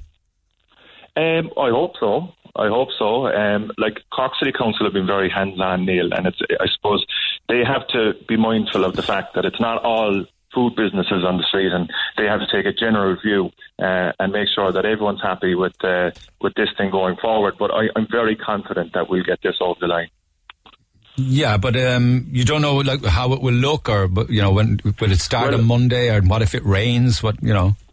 Well, I suppose we, we haven't got the green light yet, but what we're hoping is that we'll have up to 40 tables on the street, and each business will look after their own tables and chairs, and uh, they take them in at night and put them out in the morning. Uh, so you've, you've an additional space of about 240 people plus, so they're all going to be six seaters.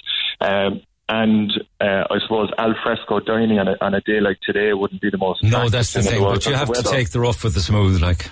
Exactly, exactly. So th- there is talks of putting a permanent structure there for a roof or a, or a parasol. Um, there was talks of even an old sail being put up there. So there, there, there is there is a plan to have that as a, a permanent, I suppose, a food tourism attraction for Cork. Okay, but that's only good for those businesses on that street. It doesn't help all of the other businesses on other streets, Oliver Plunkett Street and places like that.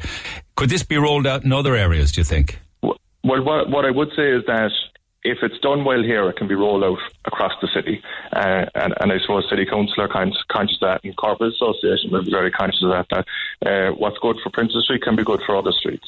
Now, obviously, other streets have, have, have separate challenges, um, and other streets are very suitable. So I suppose where it works, it's great, and I think people will need additional space, Neil, to trade uh, and trade safely for both customers and staff. So I suppose Yeah, and the safety aspect involves the potential to have your bag robbed, your phone robbed, being tapped for money, harassed, people walking past you. Well, I suppose Neil, the, the, the good thing was last Monday we we we got a new Garda task force. So there's an additional 12 Gardaí and a sergeant uh, that will be based in the city flatlands, uh, and we're we're hopeful and it's welcomed by the business community that this will be curtailed. Look, there's an element you can't you can't guarantee anything, but I think definitely. Having the extra boots on the ground in the city centre is going to make an awful lot of difference. Yeah, yeah. Not sure, sure the guards ti signed up to be watching people as they ate, though, you know? But, No, but- no, no, but there'd be less presence of problems on the streets, I suppose, to annoy people. Hopefully, hopefully. Where else would you think would this would work? Would it work on? Were you suggesting Oliver Plunkett Street pedestrianised? Were uh, you I- suggesting MacCurtain Street? Or Well, I think look as as the city's moving forward, looking we're looking to have a greener city, and I suppose less cars in around the city is better. Um, like like on on Princess Street alone, there's probably 20 car spaces there. It's unnecessary. Like you don't need to be able to go in and park there. I think Oliver Plunkett Street, we've got good wide footpaths there, and there's a couple of loading bays. So there's okay, but you have Winthrop Street, you have Cook Yeah. Street, you have Princess Yeah. Street. Obviously, you've got lots And of other. You do, you do, and and I even think MacCurtain Street, uh, the Victorian Quarter, the guys there are working very closely with, with Cork City Council to get extra seat space. I don't, I don't think they're planning on fully pedestrianising that street, but to get extra seat space outside businesses. Um, so look, there's there's loads of different streets, Neil. Uh, I think Tuckey Street is another street that that got pedestrianised, and the, the guys there at Soma Coffee started putting tables out the front of their place uh, over the weekend. So look, it's it's it's something different. So when they It's a put their tables and chairs out now, they're not going to get grief from the guards, and they're not going to get fined by city council. Remember, we had all sorts of nonsense with tables Yeah. and chairs and sandwich, but that's Yeah, gone now, is it? Well, well, at, the moment they're streamlining uh, licensing seating. So, what I would suggest to any business uh, would I get in contact with your city council rep and make sure everything is above board, so that they know what's going on. And do you think that on July 25th that pubs will be allowed to use the outdoors? I mean, I see some beautiful places. One of the more beautiful aspects of the city on a sunny day is the beautiful uh, area outside the the chateau. You know, Yeah, people outside yeah, having a couple yeah. of drinks outdoors, and it's beautifully done. Absolutely. Wouldn't we want to see more and more of that, whether it's the Grand Parade, Patrick Street, or the side streets? I think that's the idea, Neil. Um, I think uh, businesses need, I suppose, For that distancing. extra bit of, yeah, they need that extra flexibility and they need that extra bit of support now to get reopened. And I think the draw in the summer is always to head to coastal towns and coastal areas. So we need to give customers. Um, a different experience, and we need to draw them into the city and give them something, uh, give them a different offering of, of what they're used to. Okay, so hopefully they'll get the green light for Monday then. Yes, that's the plan. Fingers crossed. And just with reg- just and so say all of us, but just before I let you go, with it, with regards to the changing face of Patrick Street, we did some work on it on the air there about a week ago. The amount of businesses Yes. that are closed, the high rents, isn't it inevitable? It's a question for the CBA now, but isn't it inevitable that retail slowly but surely will continue to diminish on Patrick Street, and more people will migrate to the suburbs, shopping malls, and to online? And that you guys and council need to come up with a new idea for Patrick Street. Maybe that will involve it being just restaurants, just pubs and hotels. Well, I think that there's still a, there's still an appetite, uh, although it's it's it is challenging. There's still an appetite for retail in Cork City, and Patrick Street is our main shopping street, and I'd like to see that. Uh, I'd like to see that remain as the main shopping street. Of course, it would be great to have uh, food and beverage outlets on Patrick Street, but like there's only a certain amount of people in Cork City, Neil, and if if we spread that out, it's going to take from other areas of the city. So, like, let's try and maintain and encourage retail where it is now. Obviously, online shopping is a, is a big challenge, and and the discussions about other outlet centres being developed, like the, the retail needs to be protected. Now, I was I was blown away by the support that was given once. Uh, Phase two was was the city was reopened. There was so many people around town. There was such a great buzz around the city, and it just proved. And I've spoken to a lot Yeah, of but when was that? Like on a Saturday afternoon or something? Is it? Well, it was it was midweek, Neil. Like the, I think the day the day they reopened, there was queues. So I was in town most days when when when they got reopened. Yeah, but were they clearance sales though? Not necessarily. Not necessarily. Okay, somewhat. There was one or two, but n- mo- a, a lot of businesses were just reopening and and, and the businesses that aren't closing down. So there was there was a lot of there was a lot of footfall around town, and it gave me a, a major boost of confidence for the city centre. Okay, so you you think that this is reversible then, um, Patrick Well, Street well, and I- the decline in retail? Well, I, I think obviously for the major flag, flagship stores, so the, the Debenhams and Oasis and the big chain stores, they're because this is a global pandemic. If a couple of stores aren't performing, it'll pull down the whole business. So we'd see the effects of that in Cork. That doesn't necessarily mean the Cork wasn't profit or weren't trading well or wasn't profitable. So uh, to say that Cork City is the issue, this is a global issue. Patrick Street, So I'm primarily I'm talking yeah, about. yeah. Well, I mean, well, Pat- Oliver Plunkett Street is booming. I'm talking about Patrick Street. Yeah. Yeah, so like Patrick Street was predominantly occupied by by the big brands and the big flag, flagship stores. So it, it would be unfair to, to tarnish Patrick Street and saying it's it's not performing because there is a, there is a lot of footfall in Patrick Street and I think there's a lot of potential still there for Patrick Street. It's just that I suppose you're reliant on the big big retailers and they've been affected probably the most in, in, in this pandemic. Well, we don't want to see the closure of any more big anchor tenants then, do we? We don't. No, we don't. We don't. But look, I, I, I think I think uh, it's inevitable that there may be more um, as we as we as we probably move on and, and, and further reopen the city. So um, it's it's it's regrettable, but I think it's it is going to happen. So I I, I would say that there is there is hope there for Cork. Um, Patrick Street is still a great stand. Um, like the Debenham side, I would lo- I would hope to see that repurposed and redeveloped into probably a smaller retail units with maybe some dining or food and bev outlets or even some accommodation. So, like, it's a great stand. It's down there. Uh, it's next to Brown Thomas. Anybody showing any interest in it? Do you know? I think it's too early to say. I think it's too early to say. And there has been interest, um, and there's been other uh, information coming into our office about it. But I think it's too early to, to put anything or put. But you'll be the first to know, Neil, if All we right, get my friend. Well, bring on Monday then, and so say all of us Brilliant. more more of the pedestrianisation of the city. You're saying. Cheers, Owen. Take care for now. Thanks, Neil. Take Owen care. Sullivan, Bye-bye. president of the Cork Business Association. I've been accused of being overly negative um, on this program from time to time. I think you're never going to get the balance right all of the time, particularly on the journey of the last three months. I've been doing the best I can, but not everybody agrees. This this is unsigned, but that doesn't frighten me away from it. I think the government did a fantastic job. Could you have done any better from your own armchair, I wonder? Would you feel safer in the UK or the USA maybe right now? I have a close relative in a nursing home whose residents have come through this perfectly. But again, there's more headlines from shouting about the poor people who didn't and I see those faces on RTÉ most evenings and I feel so much for their families. I have a sister who nursed and is nursing through all this pandemic. It was a scary time, but again, thanks to the guidelines, everything is doing just fine. I worked right through the pandemic. I got up every day and went out into the big wide world. I didn't work from home like many did. Thanks to the government, I felt as safe as I could be, considering nobody knew anything about what COVID would or could do. I've listened to you on and off over the past couple of days and you're nothing but negative. You're fueling the audience's negativity. Oh, and by the way, politics wise, can I remind you that 75% of people did not vote for Sinn Féin? I think you need reminding of that almost daily. Uh, I promised myself that if anything or anyone made me cross during the pandemic, I had the power to turn off or block out. Thank you for that. Don't know, don't know your name, wasn't signed, but I'm happy to read it out on your behalf. That's your interpretation of my uh, performance over the last few months, and thank you for it. Come back after the break. The Neil Prendeville Show on Cork's Red FM. Our phone lines remain open after midday. 1850 104 106. A woman on the air last week, and she said that she hugs and hugs her grandchildren, and I said, You can't hug people. Uh, Texter says, I honestly can't listen to you. You are ridiculous saying things like, you can't hug. Oh my God, Neil, what planet are you on? 0.0036 of 1% in Cork are infected. What can't you understand about this?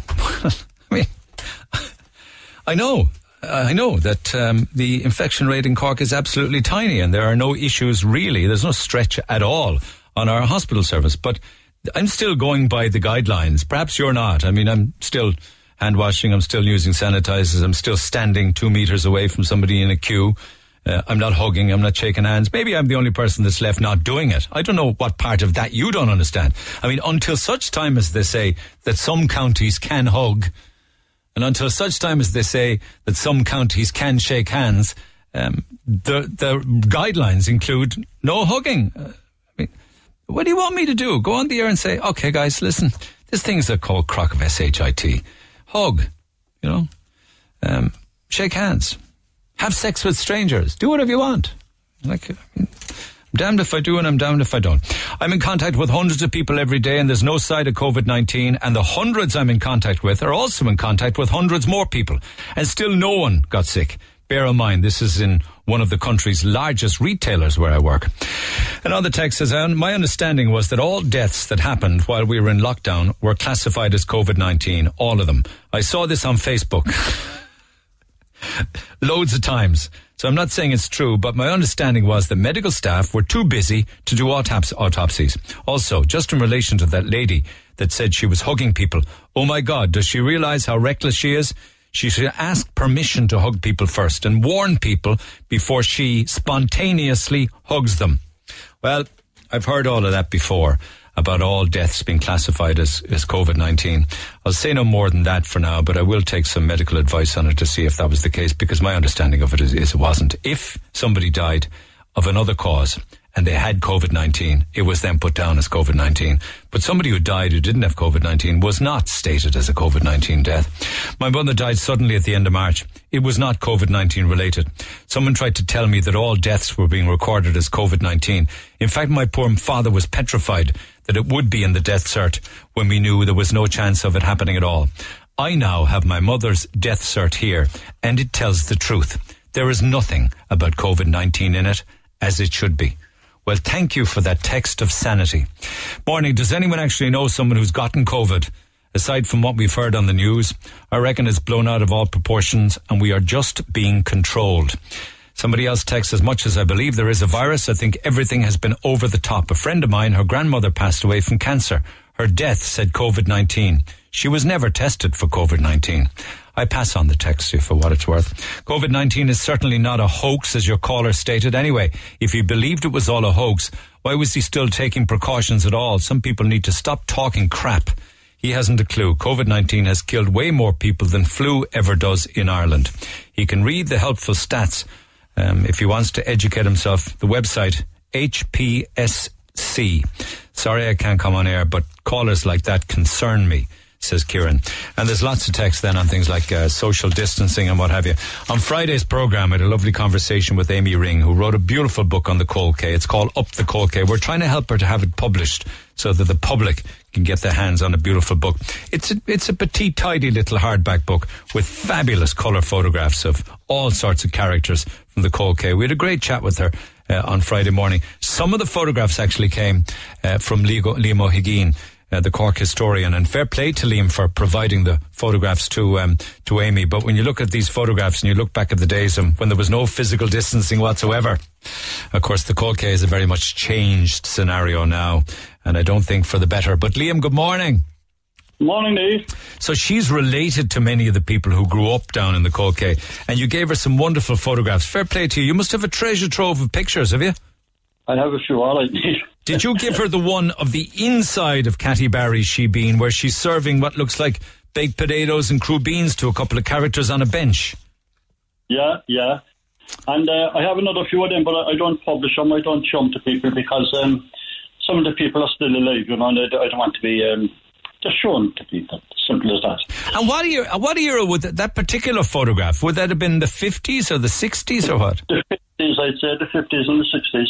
I worked in Musgraves, you see, in the, as a messenger boy, and um, I was going to Catty Barry's for a bottle of li- lemonade and a bar of chocolate every so often, and um, after you in the shop, and you know, you'd meet people going in and out there.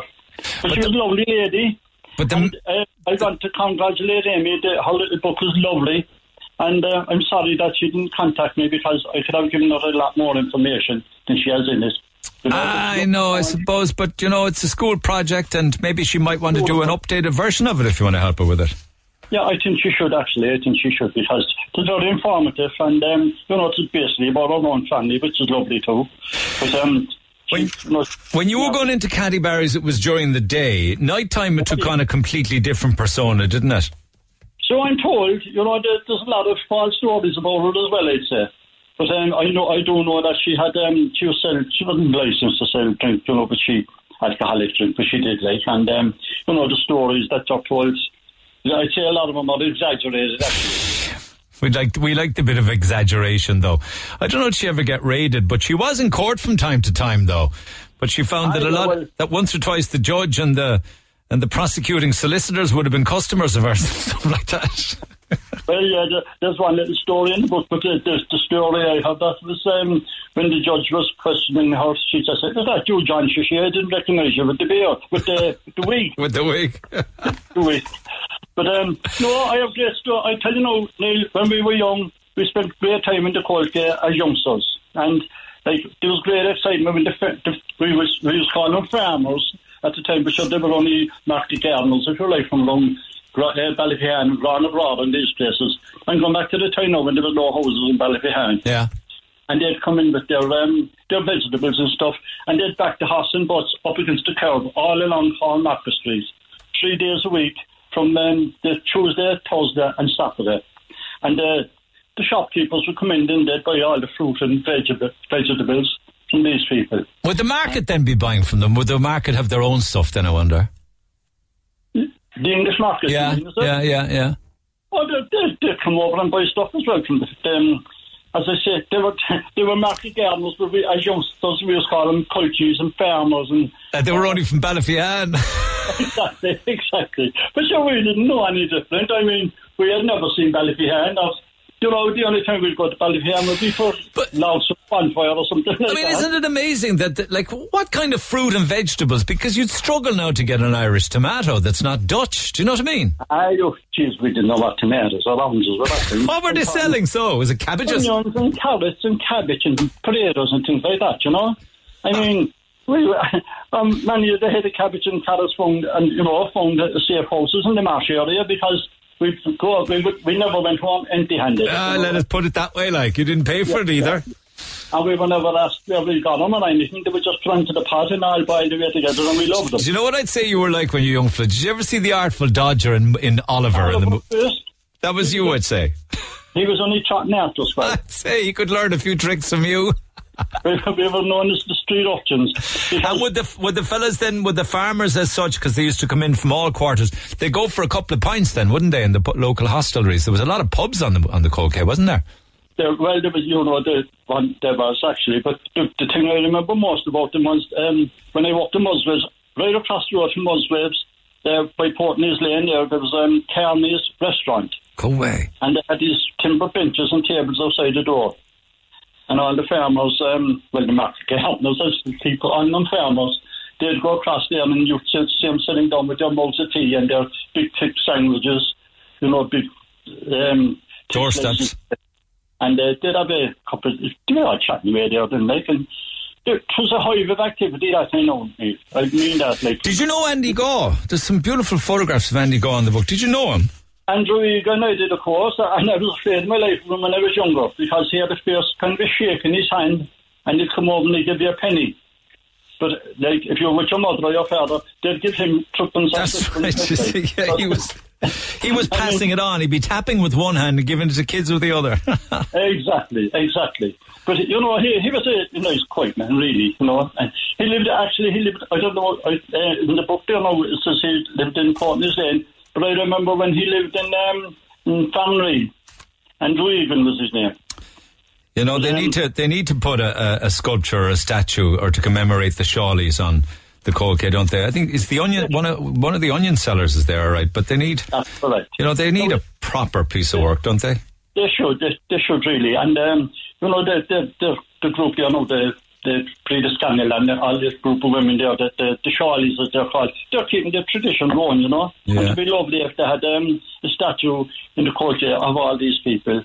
I mean, sure, Cathy Barry in as well, or have a separate one for Cathy Barry. I don't know if it'll all cost money, I suppose, but to be nice, to be nice, like um, Molly Malone in Dublin, you know. Yeah, yeah. What about Holy? Who was Holy Joe then? Was he a regular Only character? He used to go around the city with his um, his sister.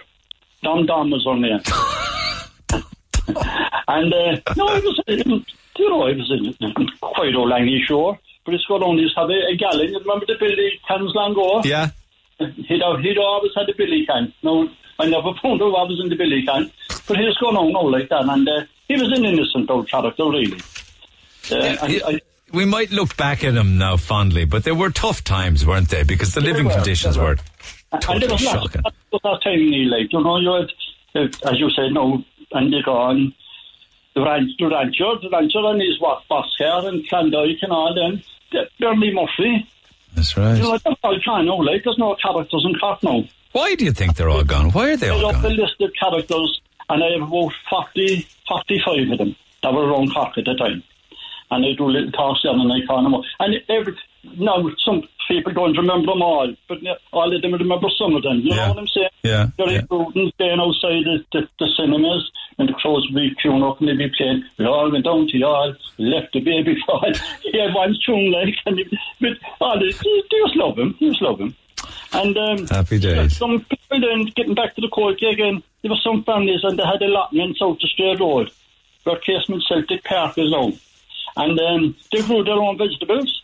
And I can remember my father, the lady heaven to him, and he'd take my, my, myself and my friend, Michael Keenan, out to straight road on a Saturday morning in the boxcar, and we'd be picking up the horse manure, uh, going out, and uh, that was for the, the manure for the, the cabbage and... That's onion. right. Yeah, a lot of people had allotments. They really. My father had allotments with his brothers way down the lower road, uh, just adjacent to the old railway tracks, and that was a very popular Right. spot for years. And that's what they did. You know, that's the way it was. My father used to take us down to the back of uh, the Rock Castle to get seaweed for the manure for the potatoes. Get away. Uh, yeah, you know, so. Happy and days. You, you, you remember? You, do you remember the old money? The old money, Neil. I do. The old money, Yeah, yeah. the make and the the the lap, the lap and the clod and all that kind of stuff. No, I don't remember the time. I was very small. I remember the old pennies and threepences and shillings and things. Yeah, but they all they all had nicknames. You know, What, so what was a lop then? I remember the term people used, the lop. the lap uh, that was a penny, and there was actually four names for a penny. there was a penny, a copper, a clod, and a lop. They were that was a penny, like, and the the, the halfpenny them was called a make. Was that just in Cork then? Yeah, those words. I don't know. We seem, we seem to have one. I, I, I never say it was, you know, because um, like even some of the streets, they all had a name after their name, like Penny, Not Mane, Soap Mane, Barrack, Shandon. Nobody knows the air came from. And one day it was air. Bob was a shilling, uh, a sprezzy, or a tanner was a sixpence. sprezzy, like. Heard of Half heard, an ox. heard of a tanner. Yeah, half a dollar. Half crumb. How we ever came up with, would you give us the ox of the apple is beyond me. I've no idea where ox The came ox, from. At the ox. Ox. The ox. Oh dear. Maybe it was different north side, south side terminology. You're talking about keeping your distance. I mean, one second on. Where's he gone? You'll be keeping, you'll be keeping the ox, and be five fellas queuing up for the ox. and uh, Or the butt of the fag. The boys, you, you stood on top of the steps in the courthouse, and anyone going into the courthouse, of course, would throw away the butt leg. And how old would you be then, picking up in your short pants? About uh, 12 or 11, I'd say. Picking up some fella's woodbine, is it? Yeah, yeah. They, were the only, they were the only cigarettes we knew. Go away. My father smoked them, and many is the one who robbed off him. but, uh, no, I'd like, I remember, I can remember the polio epidemic in the 50s. And that time, the, the biggest catastrophe of all time was that the Lee Baths were closed. That's right, yeah. And that was. That's that was our Spain, like. We spent our summers in the Lee Baths. and um, the idea that we couldn't go swimming there, we should always go everywhere swimming. We outside the Mercy, we all learned how to swim outside the Mercy Hospital. And you know, even Did anyone get drowned? No, no. I never remember anyone being drowned. All right. Okay. Well, there's some beautiful photographs in the new or in the Kingsley Hotel of the old Lee Baths because they built it upon it. And this, have you been out there? Oh, I have, yeah, yeah. Gorgeous, gorgeous black and white. You'd be talking thousands of kids, like thousands. I sat inside and having a meal in the, in the Kingsley, looking out the window onto the River Lee where we used to swim. And there was a, actually a, a hot bath outside the window. And that's what I was saying to my friends. I was saying, if anybody told me as a child that I'd be sitting in a hot bath in the hotel looking out onto the river swimming, I know. I'd never have believed it. You can't stop time, my friend, and I'm out of time for now. But listen, do stay in touch, Liam. We'll catch up again, all right? All right. Appreciate it always, as always. Always great because he's just always happy and great stories, nostalgic stories. Well done to Amy Ring. Her book is called Up the Coal Quay. She wrote it uh, as part of her transition year. It was a fantastic undertaking on her behalf. And now people want her to roll it out so they can buy it where all good books are sold. Hopefully we'll be able to help her with that. You know, many businesses are reopening. It's great to see local businesses reopening slowly but surely. And Doreen's Bakery, they're based at the West Side Centre on the Model Farm Road. They're reopening tomorrow. They get the ovens going and they'll be inviting everybody in to buy their beautiful, beautiful cakes and biscuits and what have you, and bread. So they open tomorrow. They're based at the West Side Centre on the Model Farm Road and they're happy to welcome all their customers back, old and new, back to the bakery. And you know what? She sent us some beautiful, tasty, freshly baked treats this morning. Uh, and in the box are lemon squares and strawberry squares and coffee squares and chocolate squares and biscuit cakes and Viennese whirls chocolate eclairs, cream pastries. I see some beautiful brown bread in there as well. And I think what looks like probably just for me, two gorgeous Chester cakes. So if you're real, well done, Doreen, and congratulations. You got through this. You're open tomorrow and people will support you. The West Side Centre on the Model Farm Road. And if you have a business reopening or coming back to life, do get in touch with me. I'm happy to give shout outs on that. You can either text 0868 104 106, email neil at redfm.ie. It's not a requirement that you have to feed me, but it's nice of Doreen, and thank you for that. We'll feed the troops here for the few of us that are here, and thank you for it. You can also get in touch with me on Instagram, on my own Instagram page. If you're not following me, perhaps you might like to. It's a nice, happy place. Okay, I got about uh, three minutes or so, and we'll do some shout outs to close after these. The Neil Prendeville Show on Twitter at Neil Red FM. Okay, just before the shout outs, tomorrow and again on Thursday, I have some wonderful giveaways for you. Tomorrow we'll be giving away a wonderful, wonderful five star experience in the heart of Killarney Park in the Muckross Park Hotel and Spa for you and whomever you choose to take with you. And that'll be tomorrow because the hotels are reopening and it's great to be talking about these kind of conversations. Two nights away. This is courtesy of ourselves an Ainua collection. They're Ireland's leading regional group of four and five star hotels proud to be pure Cork as well, Ainua. And they've hotels all over the country from Killarney to Kilkenny, Sligo, Athlone, Limerick and more. Tomorrow, this includes breakfast and a three course meal on one of the nights. So they're two nights away and tomorrow it's the Muckross Park Hotel and Spa. All right. So make sure you're listening uh, for that. And as we get back to more and more reopenings, I hope to have more and more gifts to pass on to you. But for now, we're dealing with Roosters, Piri Piri, Douglas and Blackpool Retail Park and Ramen Asian street food restaurants. Their Anglesey Street branch is doing click and collect. So our vouchers today are for Ramen and Roosters. Morning, I live in Maastricht. I listen to your show every day. It's such a great way to keep up to date on all things from home, especially during these times. I was born in Bantry. My parents are living out Doris Way. If possible, I'd love for you to offer them a voucher so they can enjoy a little treat. I love listening overseas. Keep up the great work. And that's from Tracy Taylor in the Netherlands. Morning to you. Morning, Neil. My fantastic husband, Pat, is, a, is my carer. He cooks, cleans, does the washing and the shopping. Please consider him for something nice to give him a rest from cooking. Thank you so much. Uh, you still doing vouchers? Yes. Could you give my niece Katie one for her 12th birthday? so we can celebrate a socially distant. Um, well, you're saying pizza, but at this stage now it's roosters and ramen. Thanks so much from our aunt. Uh, happy birthday to Kate. Um, uh, oh, this is lovely. Thank you for the voucher for Tom Durkin meets. My children and grandchildren say thank you too. They'll be up in July to visit me and we'll have a barbecue. Thank you from all of us. And Denny, he's just saying thank you. And you give a huge thank you to the gentleman who handed my son's bike, which was stolen from outside our house in Maryborough Woods on Tuesday. He handed it into Douglas Garda Station. Apparently he was looking for his own stolen bike and he came across ours. Hmm. We're very grateful because the bike was new and he could have just left it. Maybe if he contacts you, you could give him one of your vouchers. So Sharon and Charlie Devine.